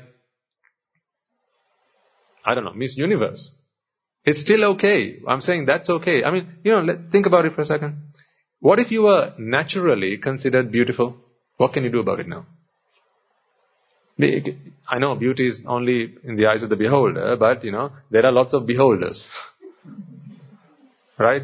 We live in a world full of beholders, and there are conventionally accepted norms for beauty, right? Like, for instance, if your nose is right in the middle of your face, then you'll be considered good looking. Whereas if you had it somewhere else in your face, then people will say, no, doesn't fit my image of beauty. Yeah, so sometimes maybe in some cultures, some countries, you have to have plump lips. Maybe that is their image of beauty. Maybe in some cultures you have to have a long neck, whereas in some cultures maybe it's a short neck. Maybe you need to have sharp eyes in some cultures, long and and thin. Maybe in other cultures you need, large eyes. Maybe that is what is considered pretty. So depending on where you are, conventionally there will be an accepted definition of what beauty is. So let's say you are born beautiful. What is beautiful again? Fitting the bill. Okay, that is what your vipaka is. If you've helped other people make their lives beautiful, what will generally happen is, let's say in one country somewhere in the world, their image of beauty is when you have your nose on the back of your head, right? Imagine a girl or a boy being born into that country with their nose in the front of their head. What would that person be considered? Ugly. In one country, if the girls put makeup only, they look pretty. But when they come to another country, they take putting makeup as an insult. And being plain is what they call pretty. That's what they call pretty. Yeah. Yeah, well, I know. Tell me about it. Huh? See, at this young age, this gentleman is confused. Yes, about what is beauty. So, now he's alright. I'm waiting until he's 14.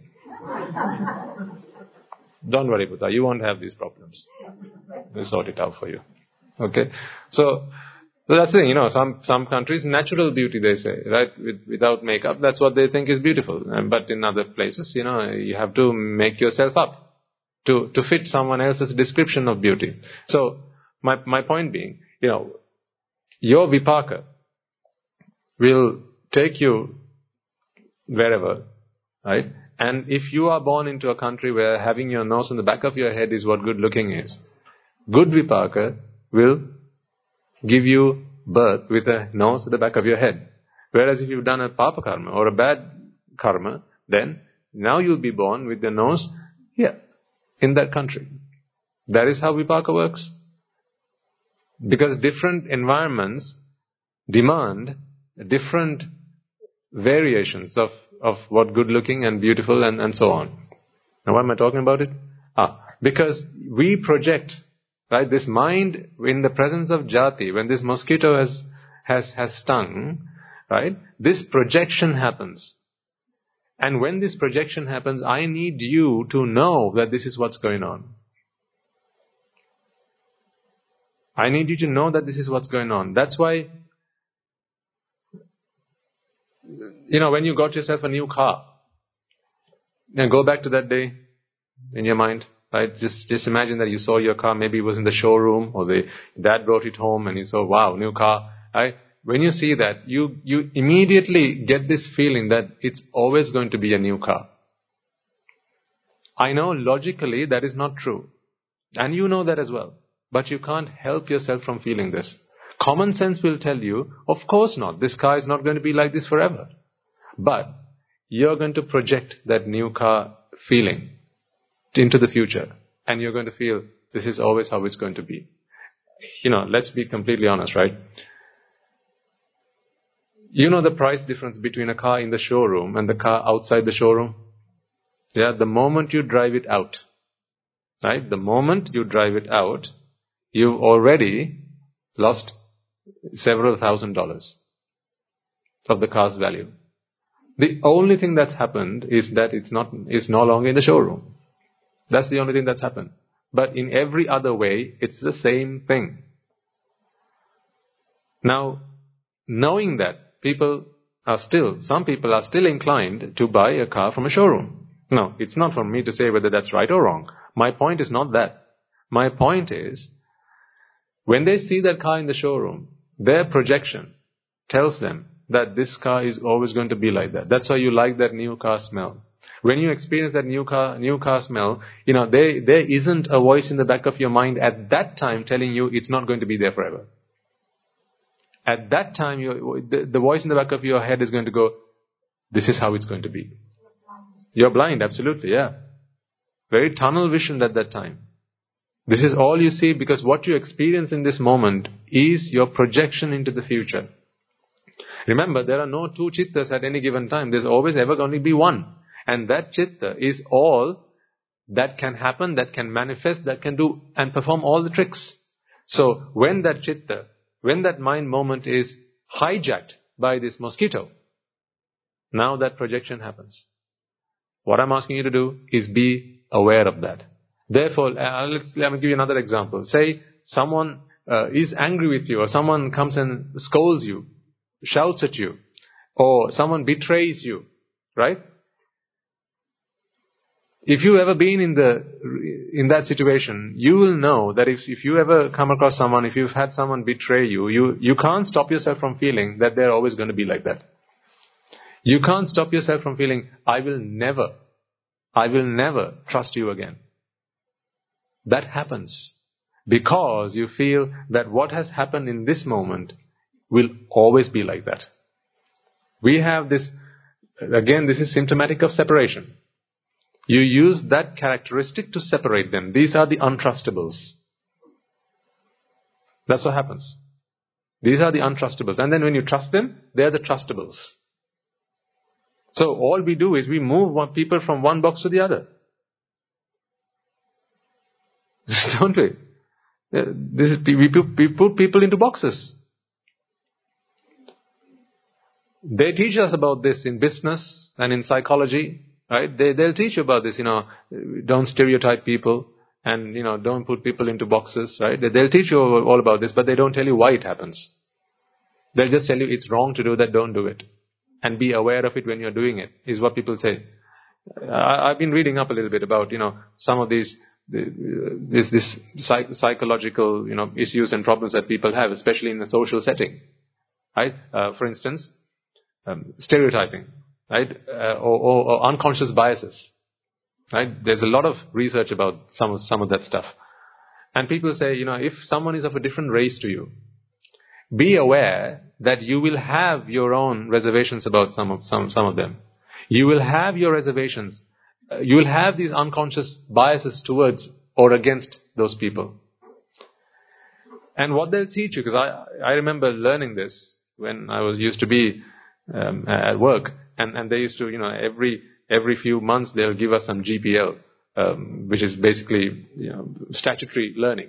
Okay? They'll give you some statutory learning and to teach you that these things will happen. Just be aware of them and try and overcome them. They never said, this is how you stop it from happening. Because they said, this is symptomatic, this is typical human nature.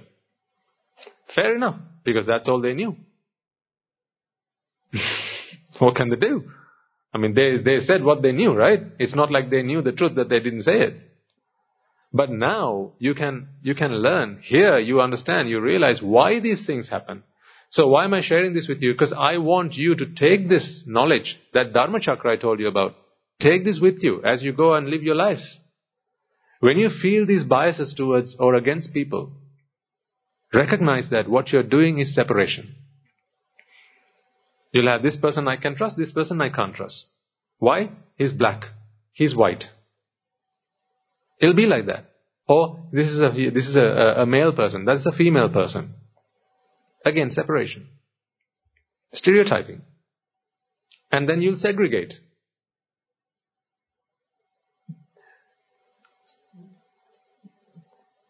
Statutory learning. Social norms. Decorum. These things will teach you, be aware of it, and deal with it. Be aware of it and deal with it. When you're talking to a customer, they'll teach you this in customer service training. Right? When you're in front of your customer, be aware that you might have your biases towards them. You might feel that this person cannot be trusted. Why? Because of their complexion. They teach you this stuff. If you've been where I've been, you'll have learned some of these things. Right? Because of their complexion, you'll feel that you can't trust them. Because of how they wear their hair, you'll feel that you can't trust them. Because they wear glasses, you'll feel that, you can't trust them. Because of their accent. Because of their accent, you'll feel that you can't trust them. Racial stereotyping. But they don't tell you how to stop that from happening, because they don't know why it happens. They'll tell you, deal with it. Be aware of it and deal with it. Because if you don't deal with it the right way, then you can get into a lot of hot water. Saying, you know, if you said the wrong thing, then litigation after that. But, you know, people live in a completely different world to the world that they display to the outside. That's why, you know, everyone's putting up an appearance. It's like living with the Joneses. You know, they're all putting up an appearance. I mean, I know personally. I've been around people who've shared with me their most intimate feelings and how they feel about people. You know, I had the good fortune of having, a person who really trusted me, and I asked him, you know, when you see people of color, and he was a good friend of mine, I asked him, when you see people of color, how do you feel? And he said, you know, I feel that, you know, I am superior. I feel that they are inferior. But I deal with it. I know that I shouldn't be feeling this way, but I can't help myself. Because these things have been indoctrinated in my mind. So I feel that they are inferior, I feel I am superior. Or if it were the other way around, I would feel that I am inferior and they are superior. I don't know what to do about it. I can't stop myself from feeling this way, but I just have to deal with it. You know, so they live their lives going through those emotions which they don't want to have, but they do. Because no one's there to help them. That is not very different to someone feeling lustful thoughts about someone, and they know that they shouldn't have them, but they have to go through life dealing with that. Yeah, just, you know, let's just say, you know, someone has thoughts like that about maybe a cousin or a close relative, their closest friend, and they know that this is vicious. I can't let this out. I can't share this secret. I have to bottle this up and keep this secret from them my entire life. I can't share it with them, because if I do, that would split us up. No longer friends, no longer relations. It would completely destroy our family. So I can't say. But I can't stop myself from feeling this way. Sometimes you may have children who will have situations like this, and they'll come and tell you. They'll tell you, Dad, I've seen this girl. I like her. Yes? Who is it? It's about time, right? You know, who is it? It's my niece. What? No. Such things have never happened in our families, and, you know, it's not allowed. You can't do that. Yeah, but, you know, it's easy for you to say. How can I stop myself from feeling this way? Can't help it. Bottle it up. Live with it. I'll marry you off to somebody else. Now what will happen? Now he'll get married to somebody else. But he'll have to live, always loving someone else. Shouldn't people be helped to free themselves from these traps? How can you free them without teaching them this truth? How many people do you think go through life like this, having to deal with these problems? You know, please don't be offended by some of the examples I give you, because these things happen in society. All I'm saying is this is going on in society. I challenge you to come and tell me, no, Swaminas, this is all just happening in your dreams, dirty dreams. Come back to your senses, Swaminas. These things don't happen. Everyone's a saint out there. You tell me that, I will stop bringing these examples out. What if you felt like that about a teacher? How do you stop yourself? What if a teacher felt that about their student? Tell me those things don't happen out there. I won't bring these examples out. You might think I'm being very indecent. No, I'm dealing with real life problems. That's what the Dhamma is for. To help you deal with them. What if it happens with a colleague? And there are rules and regulations, there are boundaries that have been set in place. You know, maybe if it's a client and you are not allowed to have interpersonal relationships with your clients, what then? What if you're a judge in the Supreme Court? Now you have to give your judgment on a case. There are two people standing out there and one looks beautiful. Tough times, eh? How do you deal with that? What about the biases that keep tugging at you from one side? Huh? And then logic, rhyme and reason that keep tugging at you from the other side. Now there's an internal battle going on. No one sees that. Oblivious to all that. There's a battle that's going on inside. You have to deal with it. Apparently being mature is being able to deal with that. I say being mature is not having to deal with that. Is to be able to be free from that. There are some people who, when they see a child, they have lustful thoughts. They call them pedophiles. But how can they stop themselves? Am I going too far?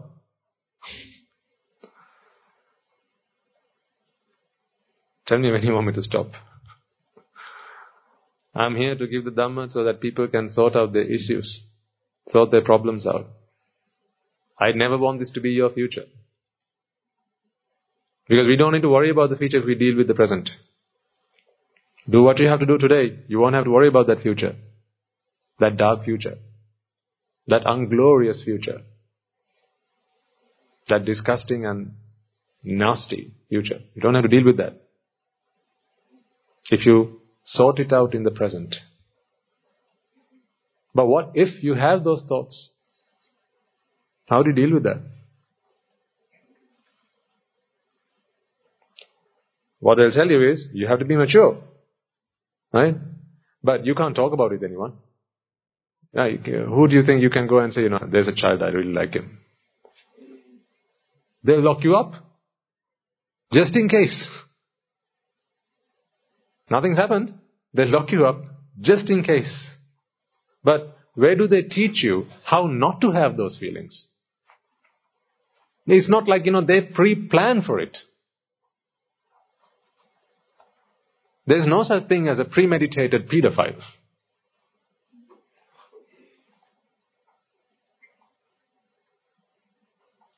That's not how it works. You don't know when those thoughts will come to you. You don't know when you're, if it's the right time, if it's the right place, if it's the right environment, because environment is everything. In the right circumstances, you can't stop yourself from feeling how you feel. What we are trying to do here is we are trying to purify that environment. We can't change the outside. So we have to change the inside. We have to change the temperament of the mind. Clean it.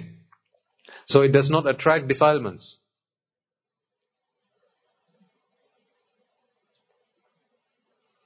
Yeah, just think about it, folks, right? Now, again, I repeat, please don't feel that I'm offending you or I'm trying to insult you or anything like that. I'm just talking about a mind.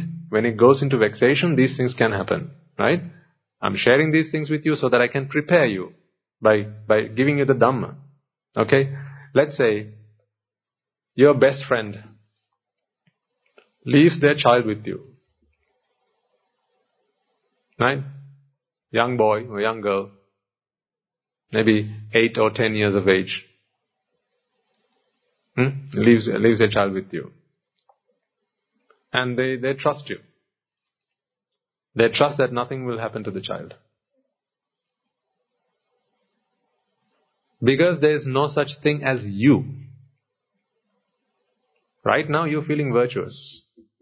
Okay? Right now you feel nothing bad will happen. Nothing. I'll never do something like that. Something that is untoward. Something that is, that is vile and vicious. I would never do something like that. Yes, right now you wouldn't do it. Because right now you're feeling virtuous and that is projected into the future. I'll always be virtuous is what you feel. That's why when people go back on a Poya day after they go home, they feel like, if you bump into a tree, you'll become an arahant. That's how virtuous people feel. But that is this projection. But remember, each chitta on its own and each chitta to itself, that's it. Right? Whatever the environmental factors are, those vipakas will start to draw, and it will be processed that way. So let's imagine, a best friend leaves their child with you. Just if you feel something you shouldn't be feeling, now you're going to have to live with it.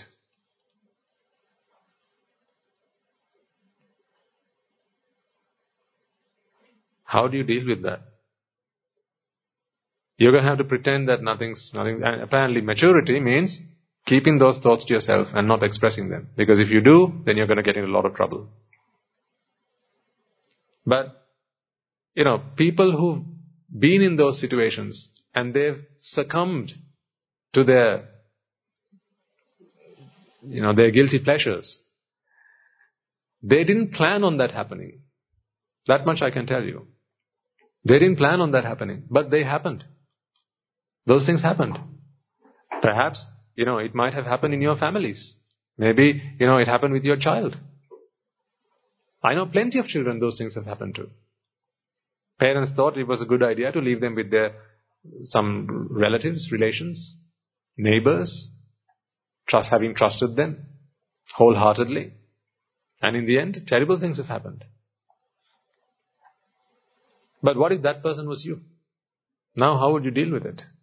How do they deal with it?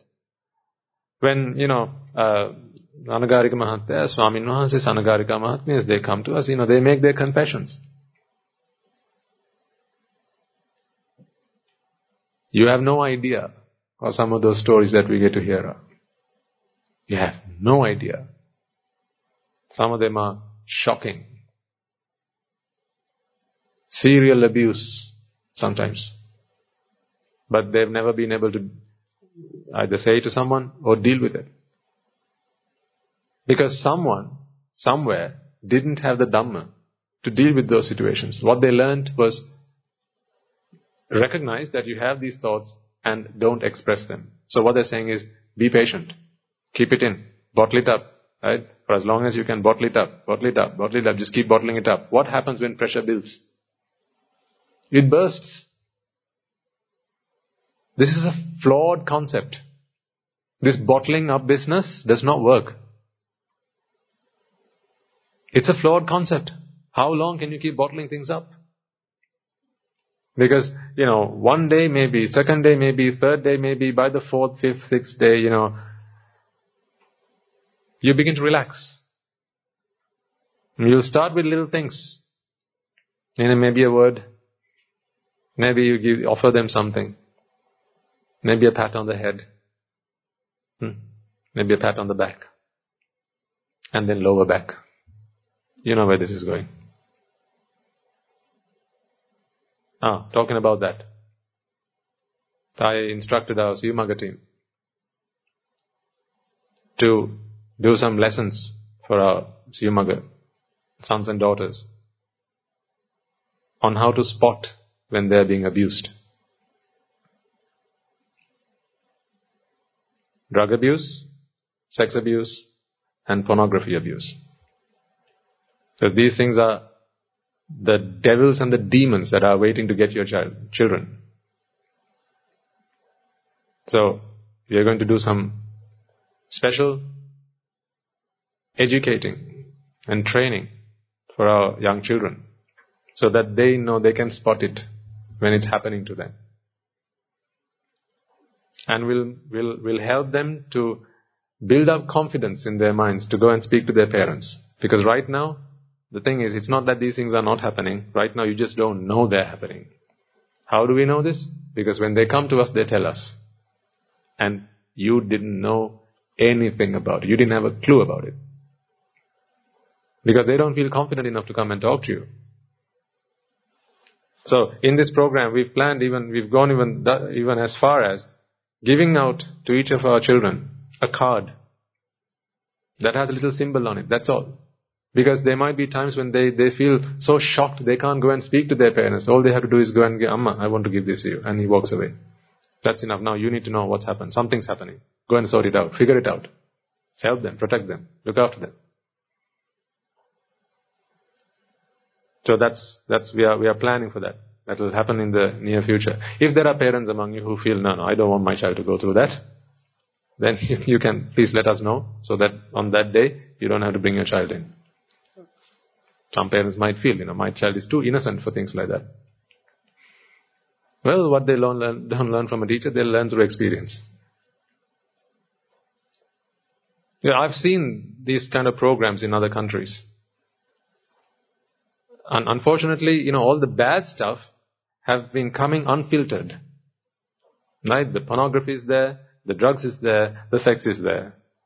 What's not there, because apparently it's not good for our society and our and the way we work it's teaching our children how to protect themselves from it. That apparently is not good, because we have to say dirty words to them.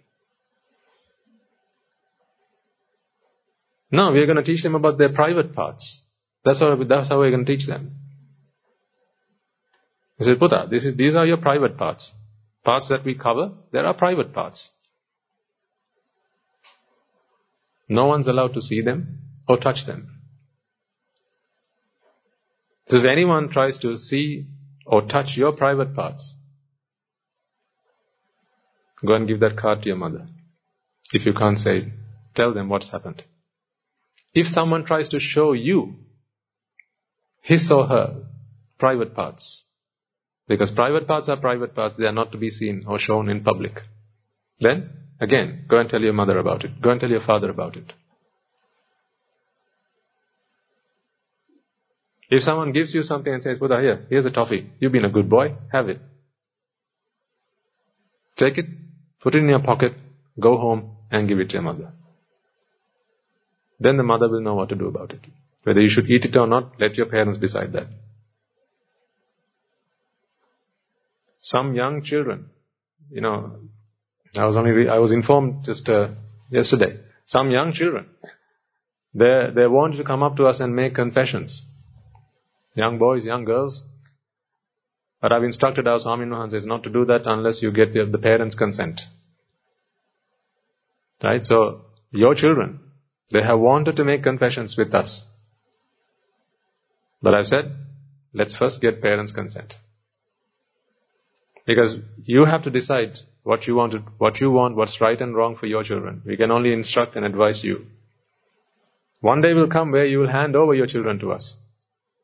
Then we will decide. Until then, you have to decide, and you get to retain all that judgment. But we are ready, and we are prepared to help save your children from the nasty demons that are out there to get them. Okay, you need to play your part.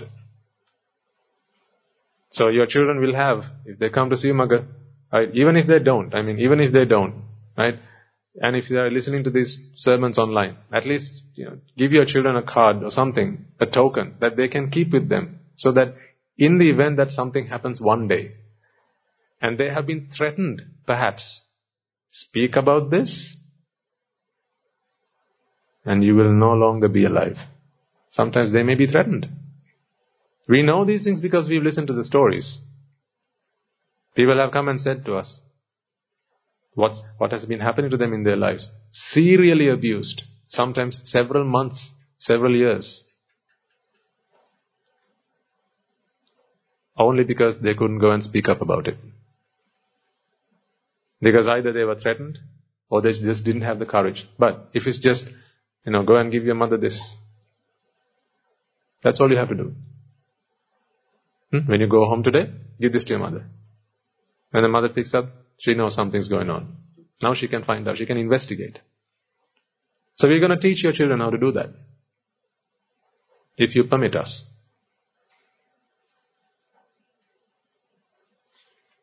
Again, I digress. So that's coming.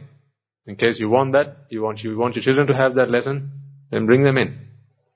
We'll do everything we can to look after them, while you still keep hold of them. But when you bring them here, then we'll look after them. So, People have these feelings, but they don't know what to do about them. That's what I said right at the start. There are good people who were once bad people who go on to become great people. But at the same time, there is no such thing as a good man or a bad man. What there are thoughts.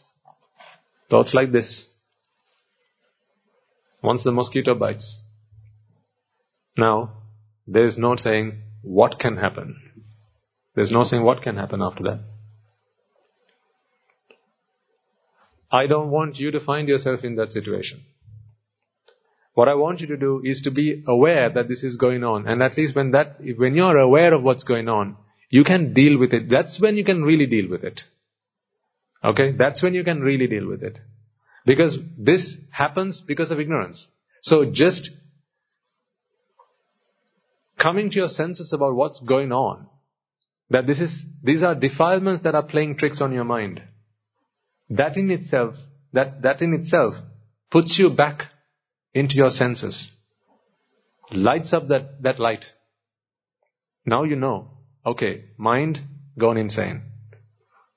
You can only be like that for a moment. After that, you're back to your senses. Now you can walk away.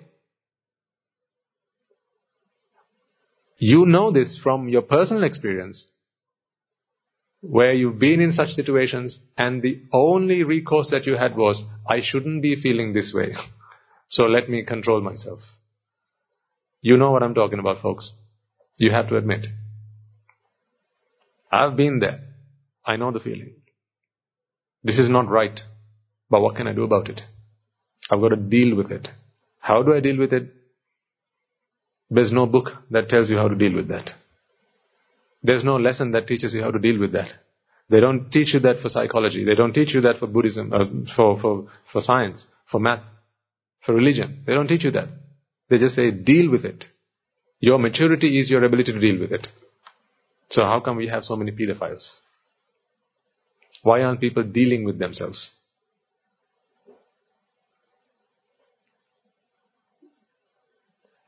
And, if people say age is maturity, come on. Half the time, things that happen, on buses and trains and so on. Half the time, they're the so-called mature people.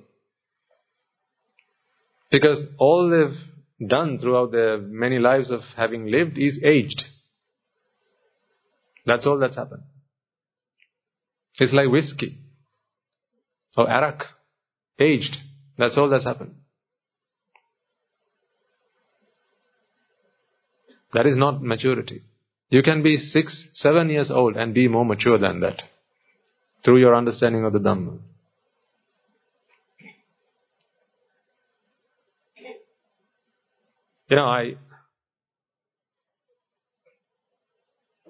I can sense. I've told you I can always sense you.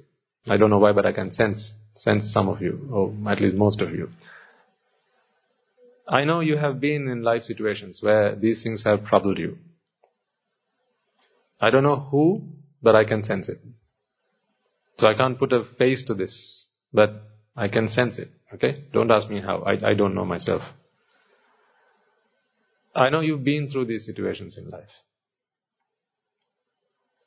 I know you've had troubled times in your lives.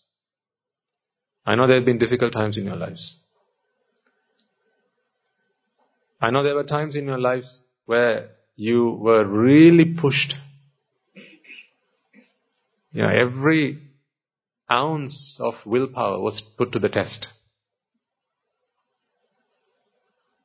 There will have been times where you were able to fight, but there will have been times where you failed.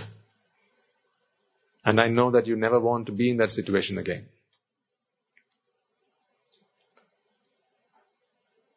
I know that you never want to have a day in your life that you regret. And I also know that unless you equip yourself with the teachings of the Buddha, this nonsensical separation that we do, and therefore get ourselves into these life-destroying, soul-crushing experiences in our lives. Unless we understand the Dhamma, there is no recourse. There is no other way. There is no alternative. So deal with the present moment. Do this now so that you can prevent that ugly, horrendous future from ever taking place. You can't change your past, but you can decide your future. To do that, you just need to do what you need to do in the present moment. When the mind is hijacked, that's it, you've lost the battle. Unless you chase this mosquito away,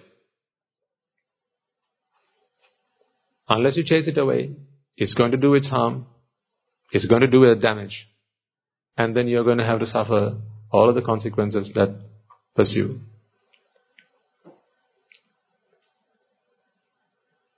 Recognize what's going on here. Recognize that these biases, these inclinations, these affinities that you have, they're all based on this tendency and the need to separate, because separation is considered so pleasurable. Whenever separation happens, you will feel pleasure. We talked last week, took several examples. This bouquet of flowers, this arrangement of flowers rather, is prettier than if these flowers were all the same color. If it did not have this mosaic arrangement, it would be very plain. This looks better, this looks prettier because of that separation. Having understood that, now take that understanding to the next level. As you go and live your lives, spot those times where you attempt to separate the things that you see around you. For example, things like discrimination. They'll teach you that you have to deal with it, but they won't teach you how it happens. Now you know how it happens. If you feel that someone is beneath you, now you know why that happens. It can happen even between religions. You know, again, people use religion to segregate. Right? We are separate to the other people. Right? I'm a Buddhist, so therefore Buddhists are better than Christians. They're better than Muslims. They're better than Hindus. I'm a Hindu, therefore Hindus are better than Muslims. They're better than Christians. They're better than Muslims. They're better than whoever. Jews. You can't stop yourself from feeling that way. It happens automatically. It happens. You didn't even know what you were until your parents told you what your religion was. So really, it's not something, it was not your birthright. It didn't come with you when you came out of your mother's womb. You know, between your mother getting pregnant and she giving birth, if she changed her religion, what religion would you be then? Think about it. Huh? So you're not born Buddhists or Muslims or Hindus or Christians or whatever. Right? These are things that you learn about yourself just because other people around you tell you that this is who you are. But once you've gotten it, now that is something that you use to set yourself apart from other people. Why am I giving you this? Because this will happen to you in society. When you're living out there, these things will happen. And then, you know, when there are people doing, you know, maybe there are some individuals who are engaging in some kind of rites or rituals. It's one thing to think to yourself, the truth has set me free. That's another thing. And there are other people in this world who haven't realized the truth yet. Compassionate thoughts, there's a place and time, and you know, there's a place for that. That's not what I'm talking about. I'm talking about a sense of ego. I'm talking about the sense of separation. They are different to I.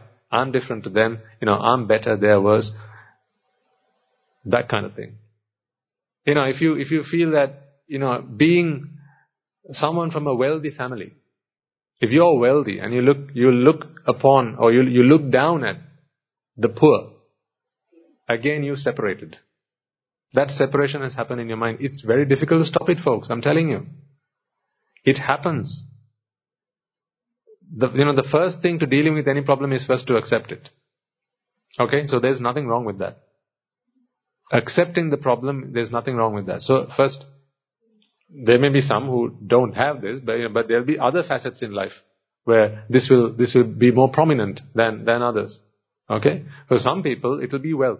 For others, it'll be authority. Others, it'll be power. Right? Others, it'll be your race. For others, it'll be your religion. For others, it'll be your gender. Huh? For others, it'll be your looks. For others, it'll be what you have, what you don't have. Even someone who doesn't have something will say, I'm still special. Unlike all of you, I don't have a limb. See, I'm special.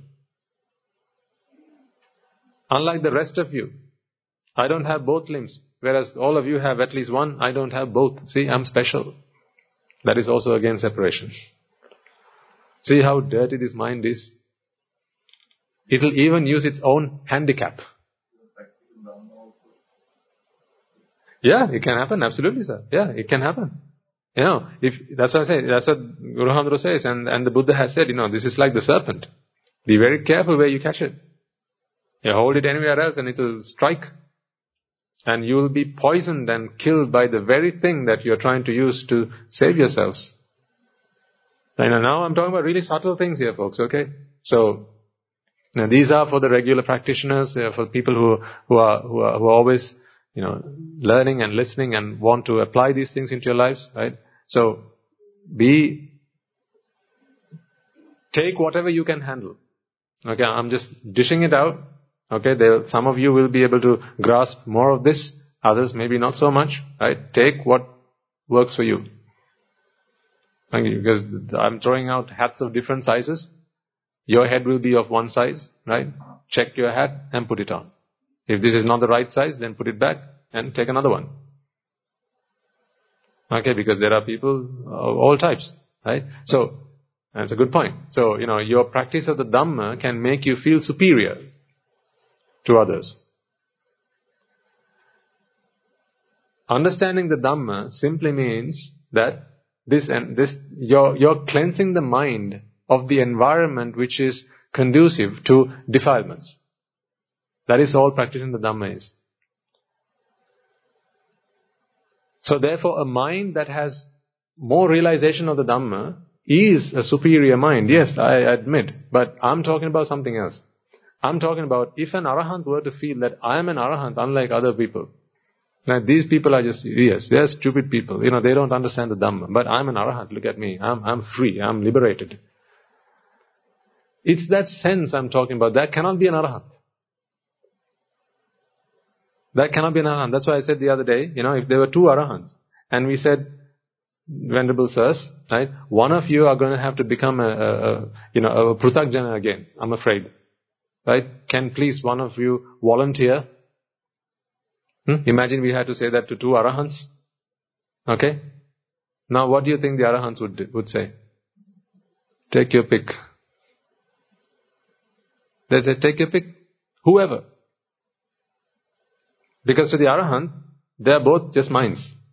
It's not like his mind, my mind, their mind, his mind. So I should be free, you, it doesn't matter what happens to you. They don't feel that way. All they'll perceive is, these are two minds, they're both now free of defilements. If one has to go back to the old ways, then it matters not which one it is. That's why to the arahant mind, all things are equal. Why? Because there is no separation among them. But this separation you need to understand, you know, I'm talking in a third dimension. Right? That's why I say, you know, regularly listening to these, only if you do that will you actually understand the depth of what I'm saying. Otherwise you might ask me, what you're telling me there's no difference between those two things. That's not what I'm talking about. There is and there isn't. In one way there is, in another way there isn't. But the essence of today's talk to you, what I want you to do, folks, is to be cognizant.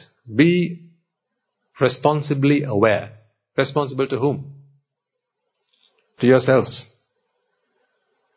You know, like they say, drink responsibly. Huh? So, be aware responsibly. Be aware of what's going on. Spot them.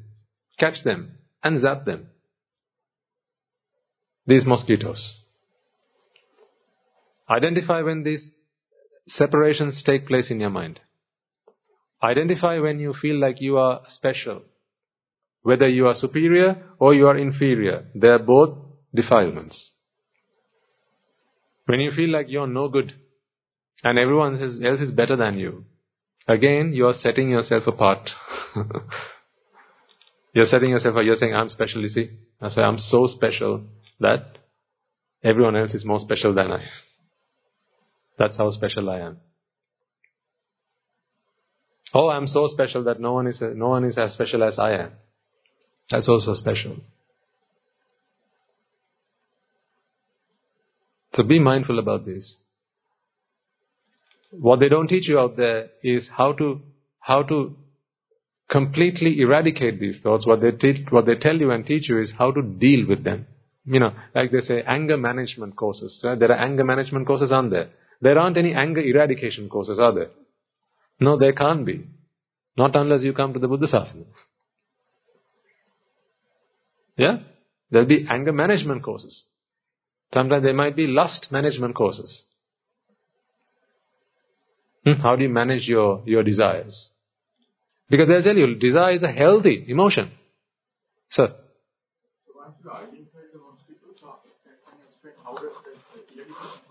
Absolutely. Once you've identified the mosquito, you know that this is a product of ignorance. That this is not the mind minding its own business. You know that the mind has gone crazy. It's gone insane. See, that's what I'm saying. When Samma diṭṭhi takes place, the remainder of the path is virtually automatic. What doesn't happen is people coming to their senses and realizing what's going on. That is Yoniso Manasikara. Once you've understood the doctrine, all that is required is coming to Yoniso Manasikara. Coming to your senses. Because then, now you're in Samma. In Samma land, right? In Samma land, in the land of Samma, which is the land of having recognized that this is the cause of attachment and ignorance. In that land, now you've seen the problem. I don't need to necessarily teach you what to do with the problem. I only need to show you the problem. Beyond that, it's just your regular practice. You know, engaging in meritorious deeds. Right? So, say when you're doing your meritorious deeds, folks, right? Say you your meritorious deeds. You want to go and offer alms to a Swami Nwanse. I've been talking about this for a long time. You know, many times I've said in the past. Right? Say you bring a pirikara. Now you see that there's Swami Nwanse here. Again, what's happening is now the mind is trying to identify an individual here. That's why we say don't offer it to a person, but the virtues, the qualities, right? Recognize them, not the person, because this person is simply an illusion to a deluded mind. I don't exist. This is simply a vipaka. This is the vipaka that is the reward for the karmas that you have done, or this mind has done, really. Once you come to that recognition, now everything in the world around you begins to be seen in that light. Right? So after you've seen that that's what's going on here, then I don't need to give you an extra push to see that it's the same thing going on everywhere. See, think about how we were deluded. Anicca Dukkha Anatta, instead it was Nicca Sukha Atta, right? So they didn't keep telling that you every single time, did they? Once Nicca Sukha Atta was implanted in the mind, they didn't have to teach you what else to do. You get my point? Right? So when micchā diṭṭhi crept into the mind, no one came and taught you micchā sankappa, or micchā vacha, micchā ajiva, micchā kammanta. Did they? No. After wrong view came in, then wrong thinking, wrong speech, false speech and all that, it just came as a byproduct. So you don't need a special course training program for that. These are all, when the mind wants to relieve from vexation, all of those things will happen. So, because when the mind sees the problem, the mind will deal with it. The problem here is the mind doesn't see the problem. It's like that mosquito in the room. Without seeing the mosquito, all you are dealing with are the lumps, the itches, and the stinging pain. So what do you do once you've seen this? It's obvious. Once you've seen this, there is the pratipada, which is the practice, right? Which is being under a teacher, right? Always being aware, responsibly aware of the thoughts that are going on in your mind, right? Sometimes you can switch off, right? That's why you are in the presence of Kalyanamitas, who will always switch you back on. That's why I said, make use of your Pirit Nola for that. Have something, have it on your wallpaper, have it on your screen, have it on your computer screen, whatever, right? Or constantly pushing you back here. Once you're on the path, once Samma Diṭṭhi kicks in, the rest of it happens. So once you've seen that the problem is this, I need not tell you any further what else you need to do. Because now you've seen the problem. You realize that this is jati taking place in the mind. So therefore, jati is the problem, and therefore jati takes place only because you don't know that it's jati. Right? Because jati is the product of the dependent origination process. Dependent origination of what? Dependent origination of what? Suffering or jati. Right? So where does it end? Avidya tanna, avidya pacchaya sankara, sankara pacchaya vinyana, nama rupa salayatana passa vedana tanna bhava jati. So this is the dependent origination of what? Jati. Where does it all start? Ignorance. What is ignorance? That this is jati. That is ignorance. When you don't know that this is jati taking place, you think that these are, other things. Like, for example, someone shouts at you, you get angry, and you think the problem is the other person. Why? Because no ignorance, no wisdom. That is ignorance. Because ignorance hides the fact that it's jati. That is the problem here. Yeah.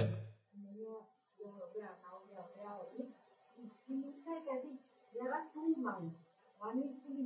Mm.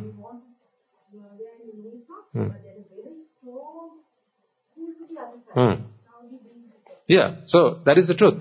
Because it's not really two minds, but rather there are two forces at play.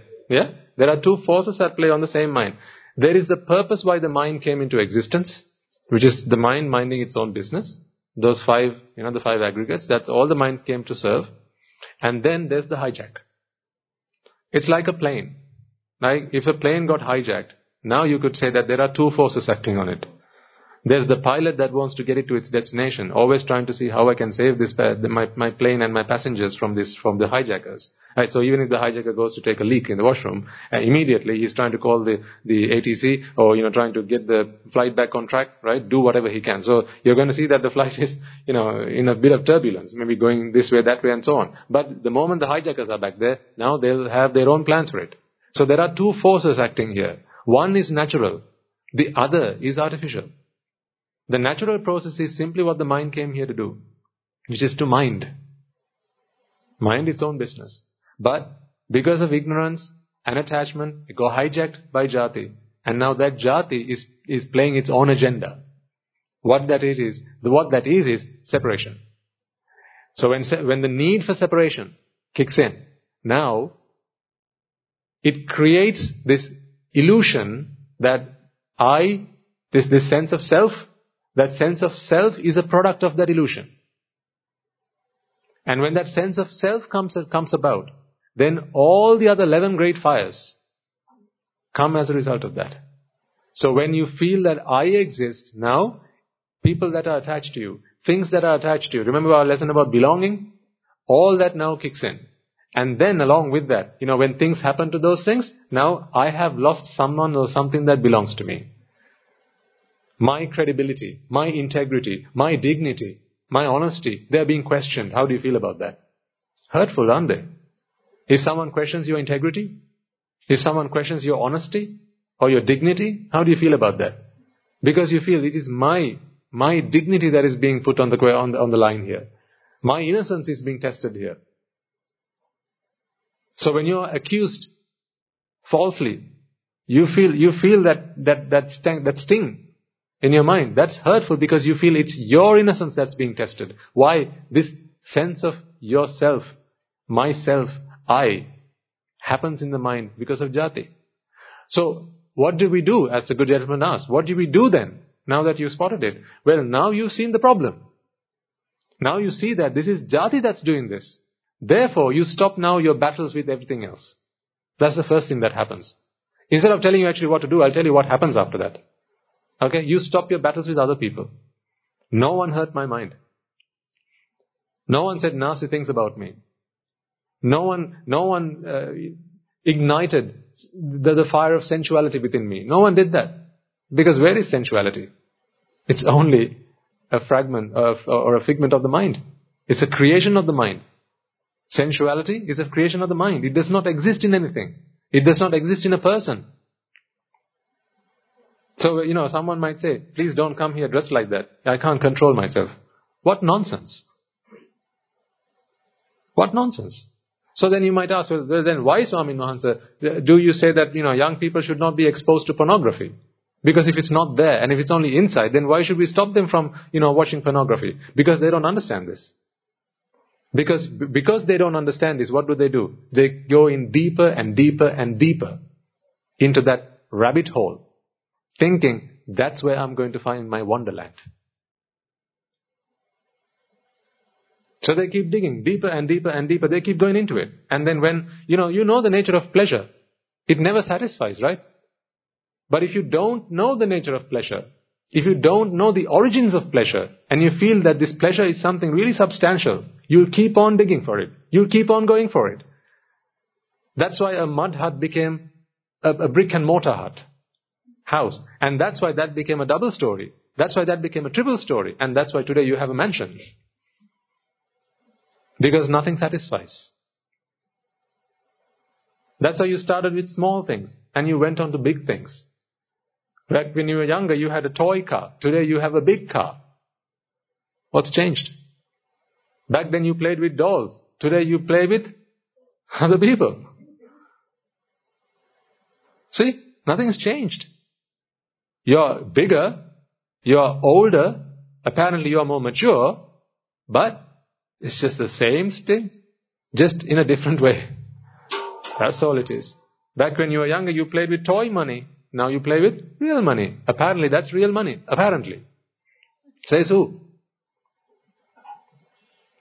Because everyone agrees that this is real money, now it's real money. Well, when you were a kid, didn't everyone agree that was real money? Huh? In your play group, didn't everyone agree that that was real money? Yeah, it was just a convention, right? Well, now also it's just a convention. It's just same thing, different story. That's all. So, once you see that the problem here is jati, now you stop pointing your finger outside. That's the first thing that happens. You never made me angry. You never made me lustful. You never hurt my feelings. Now you stop dealing with the outside. And you don't go looking for things that give you pleasure. You don't go seeking them. If you get it, you get it. Like we discussed a little while ago. If it comes your way, it comes your way. You don't have to run away from it. Right? But if it comes your way, you accept it. But don't go looking for it. Because there's no point looking for it. That effort is a waste. The time is a waste. Because that is time you could put into actually realizing the truth. That's why their lifestyles change after that.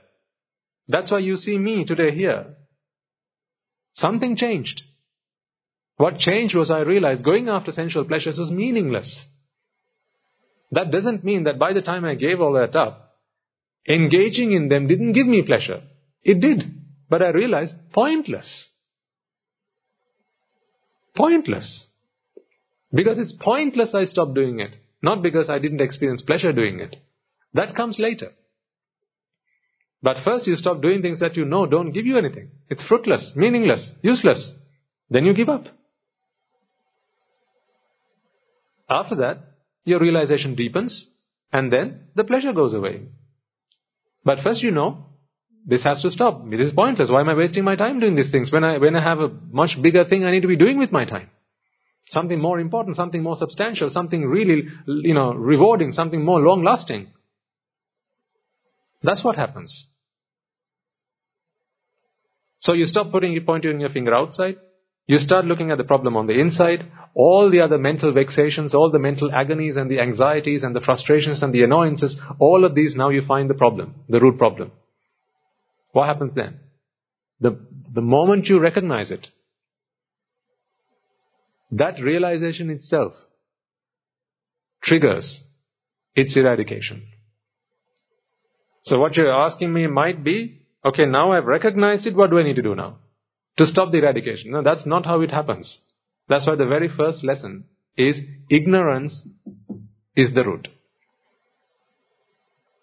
To answer that question is why I gave that answer. Ignorance is the problem. So what is ignorance? Ignorance of the Four Noble Truths. What are the Four Noble Truths? The Noble Truth of jati, or suffering.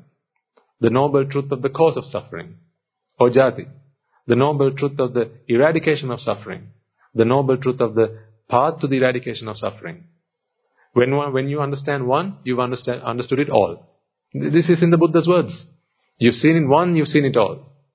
You can't understand the first Noble Truth and not realize the other four, or the other three. It doesn't work like that. So the moment you get, alright, okay, this is suffering. This is jati. Now you've seen the cause. Because the thing is this. You can't see that this is jati. You can't realize that this is jati and not know that this is because of ignorance and attachment. Otherwise, you've not seen jati. And when you know that this is jati, when you really recognize and realize that this is jati, in there itself, you have realized that this is ignorance and attachment at play, haven't you? Yeah, so you've seen the cause. So now don't you know that? If attachment is there, this is always going to be there. So when attachment is not there, then this is not going to be there. Now you've seen the eradication of it. And if the whole thing is driven by ignorance, well, realization of this is getting yourself out of ignorance. So what more is there to do? Therefore, now you're on the path to eradicating jati. Madam, last question. We have to wrap up for this.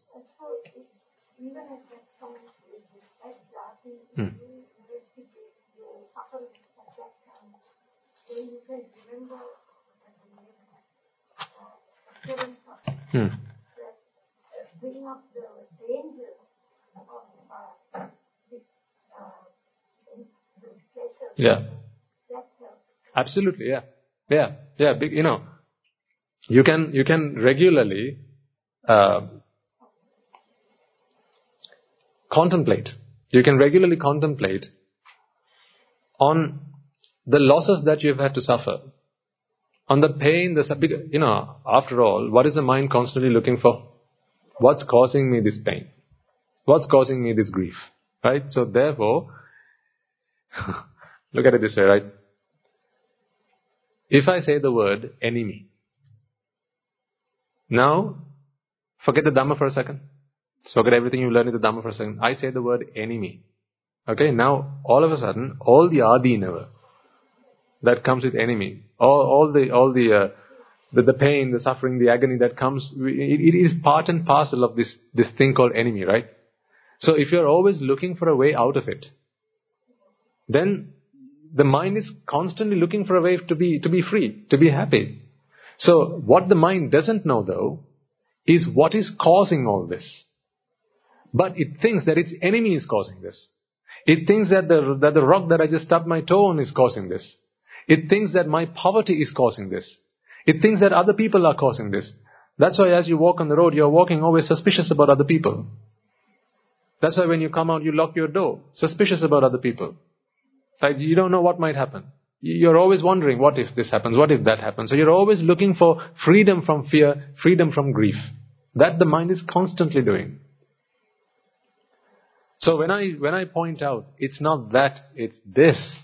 Now, the intelligent mind will immediately start working on the new enemy. Did I tell you once, I used to play basketball and I got the wrong basket? Did I tell you that? No, silly little story, but I forgot which team I was playing on. Huh?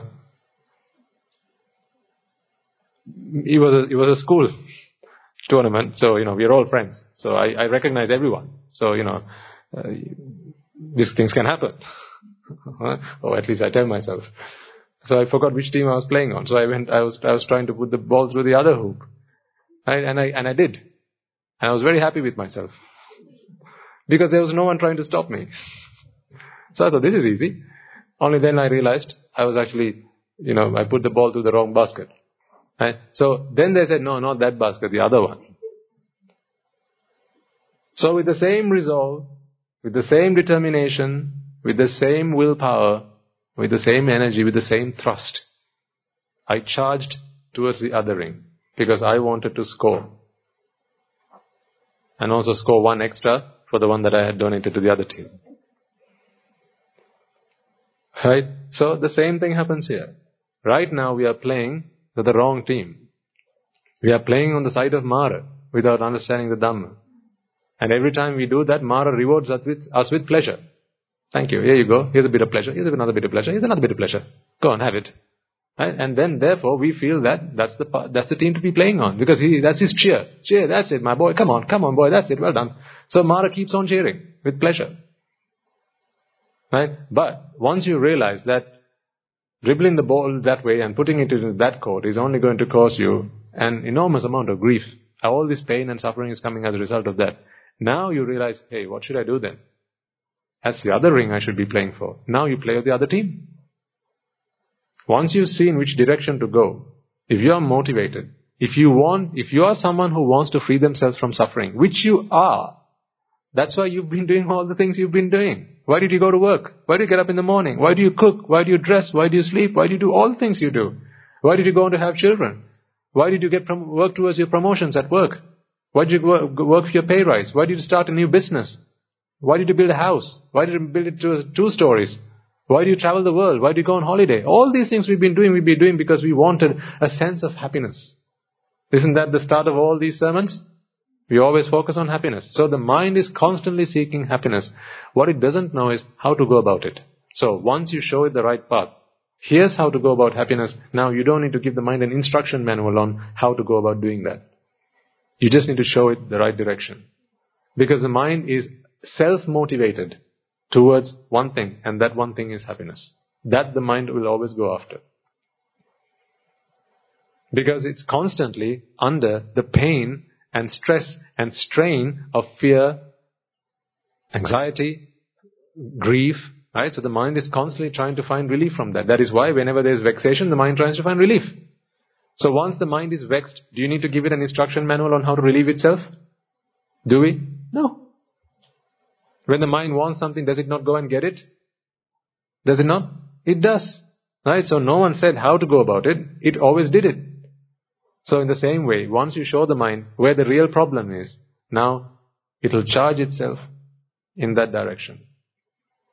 That's why realizing the truth is the most important thing here. Once you've seen the truth, then you will walk towards that. The practice is important for that. Engaging in merits, right?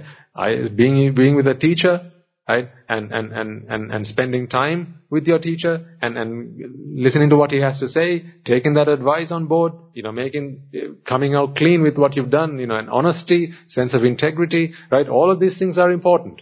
They help. They are the supporting factors. But none of these supporting factors are going to be of any use if you didn't get your bearings straight. That is the noble truth. The Four Noble Truths. It's once you've gotten yourself the Four Noble Truths, after that everything else are supporting factors. That you get plenty of when you come here. That's why we give you an environment for that. That's why we ask you to bring your children here. Because when they come here, they listen to the Dhamma, they listen to about how to respect their parents, because all the things we teach here are either kusala or ping. That's it. I mean, what else do you need to do? Either merits or cleansing the mind of defilements. These are the two things that one needs to do to attain Nibbana. So even as you are doing your merits, as I said, if you come and offer an Attakilamatani Yoga here, right? That is the meritorious part. Now you can convert it, transform it, upgrade it to a kusal part. How? Realize that you are doing this for virtues. This is an offering that is made for virtues. You are not doing it and you are not doing it for me, because these two things, you and I, are illusions of your own mind. The two of us, we don't exist, but Vipaka exists. and the qualities and virtues exist. Right? Those are temperaments of a mind. That is what you're making an offering to. The reason you should be making that Atapikra is because there is a temperament in this mind which feels, which gives this mind the impression, that the feeling that it needs to serve these minds. Not these people, these minds. That is what you're venerating. That is what you're worshipping. That is what you're paying homage to. But you are not offering it to me. That's simply an illusion of your own mind. And it is not you who's making the offering. That is also an illusion of your own mind. Those illusions are because of delusion. Because the mind goes insane, it tries to separate itself as an individual, and it then, at the moment that happens, it projects all other individuals in this world. You, they, he, she, it, and so on. Ultimately, we are all part of the same energy. These are simply manifestations that are visible to the plain eye. Right, now I'm going to have to conclude there, otherwise we are going to not have enough time to do the Buddha Puja and then send you off for the arms round. Okay? Alright. Let us take a moment then to transfer the merits that we have all acquired by making reference to the infinite virtues of the Noble Triple Gem, chanting Pirit, listening to the Dhamma, and engaging in various meritorious deeds today. First and foremost, let us remind ourselves how incredibly fortunate we are to be in receipt of the Lord Buddha's teaching, and with immense gratitude, let us transfer these merits to the bhikkhus and bhikkhunis, upasakas and upasikas, who since time immemorial have protected and preserved the sublime teachings of the Buddha and passed it down through the generations of the noble lineage in the form of the Tripitaka, which is thankfully available to us today to study, understand and comprehend the Dhamma. Let us also transfer the merits we have acquired to all members of the Mahasangha present throughout the world, including the chief prelates of all of the chapters who dedicated their lives to the noble path and have committed themselves towards the betterment of all sentient beings. Let us not forget that among them are the monks and nuns resident in your local temples and nunneries who have always been by your side through thick and thin, come rain or shine. Let us transfer these merits to Guru Swami Nwanse, as well as all the monks resident at this monastery, as well as all the Anagarikas and Anagarikas attached to the monastery. Let us take a moment to transfer these merits and express our gratitude to those who make great efforts to disseminate the teachings of the Buddha, be that by transliterating these sermons, sharing them out with others or inviting others to join them, and may it with the power of these merits, if any of them have been born in the woeful plane, redeem themselves and be born in the blissful plane. May it through the power of these merits they abstain from the unmeritorious deeds, fulfill the meritorious deeds, fulfill the Noble Eightfold Path, and may they all attain the supreme bliss of Nibbana. Sadhu, sadhu, sadhu. Let us take a moment to transfer the merits we have acquired to our devotees, friends of the monastery, who for the sake of merits continue to sustain the Mahasangha. This includes everyone from those of you who have contributed to the construction of the monastery, to those of you who provide the Mahasangha with shelter, arms, robes and medicines, as well as those who have passed on their know-how and continue to extend their well wishes. May through the power of these merits they abstain from the unmeritorious deeds, fulfill the meritorious deeds, fulfill the Noble Eightfold Path, and attain the supreme bliss of Nibbana. Sadhu, sadhu, sadhu. Let us take a moment to transfer merits to our mothers, fathers, husbands and wives, brothers and sisters, sons and daughters, grandparents, uncles, aunts, cousins, nephews and nieces, our elders, friends and acquaintances, employers and employees, and to all those who have helped, supported and assisted us along the way. By the power of these merits, may they be healed of any physical and mental ailments and overcome any obstacles to their spiritual progress. May they abstain from the unmeritorious deeds, fulfill the meritorious deeds, fulfill the Noble Eightfold Path, and may they all attain the supreme bliss of Nibbana. Sat, sat, sat. Let us take a moment to transfer merits to the Devas, Brahmas, spirits and demons, primarily the Sakkadeva, as well as all the numerous gods and deities who are committed to protect and fulfill this humble Sasana. Let us transfer merits to our guardian deities who keep a watchful eye over us and keep us out of harm's way. May, through the power of these merits, they prosper in divine power and wisdom. May they abstain from the unmeritorious deeds, fulfill the meritorious deeds, fulfill the Noble Eightfold Path, and attain the supreme bliss of Nibbana. Sadhu, sadhu, sadhu. Let us take a moment to transfer merits to our ancestors who have predeceased us, and to all those who have been families, friends and acquaintances in this infinitely long journey in Sansara, and to those who helped, supported and assisted us along the way. Let us transfer these merits to the members of the armed forces, as well as the police force, who have sacrificed their lives to protect the peace and harmony of our nation. May all those who have lost their lives in the war, be their friend or foe, rejoice in the merits that we have acquired today.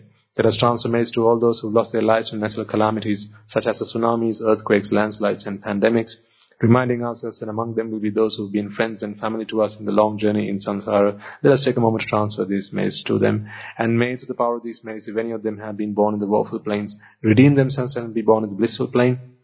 May they abstain from the unmeritorious deeds, fulfill the meritorious deeds, fulfill the Noble Eightfold Path, and may they all attain the supreme bliss of Nibbana. Sadhu, sadhu, sadhu. That is all resolved, that may, through the power and blessings of all the merits we have acquired throughout the day, we be able to witness the advent of many hundreds of thousands of arahants on this blessed land. And finally, may, through the power of all the merits we have acquired throughout the day, you and I, and everyone who's helped make this program a success, become an arahatanwahansi, an arahat teraninwahansi in this life itself, and in the era of the Gautama Supreme Buddha itself. Sadhu, sadhu, sadhu. May the blessings of the Noble Triple Gem be with you all. Members of the Mahasangha will transfer their blessings to you now. Raga ginnem nidatnva, dvesha ginnem nidatnva, moha ginnem nidatnva, Nibbana Parama Sukhayan Sukhita Taratma, Nibbana Parama Sukhayan Sukhita Taratma, Mamada Siyalu Loka Siyalu Satnayo, Nibbana Parama Sukhayan Sukhita Taratma, Nibbana Parama Sukhayan Sukhita Taratma, Nibbana Parama Sukhayan Sukhita Taratma. Raga gini niveva, desha gini niveva, moha gini niveva, nivansapalabheva, nivansapalabheva, nivansapalabheva. Tunruange, Susi Ananta Mahaguna Belen, Silu Loka Silu Satyam, Nibbana Param Sukhen, Sukhittara Vittva. Sadhu, sadhu, sadhu.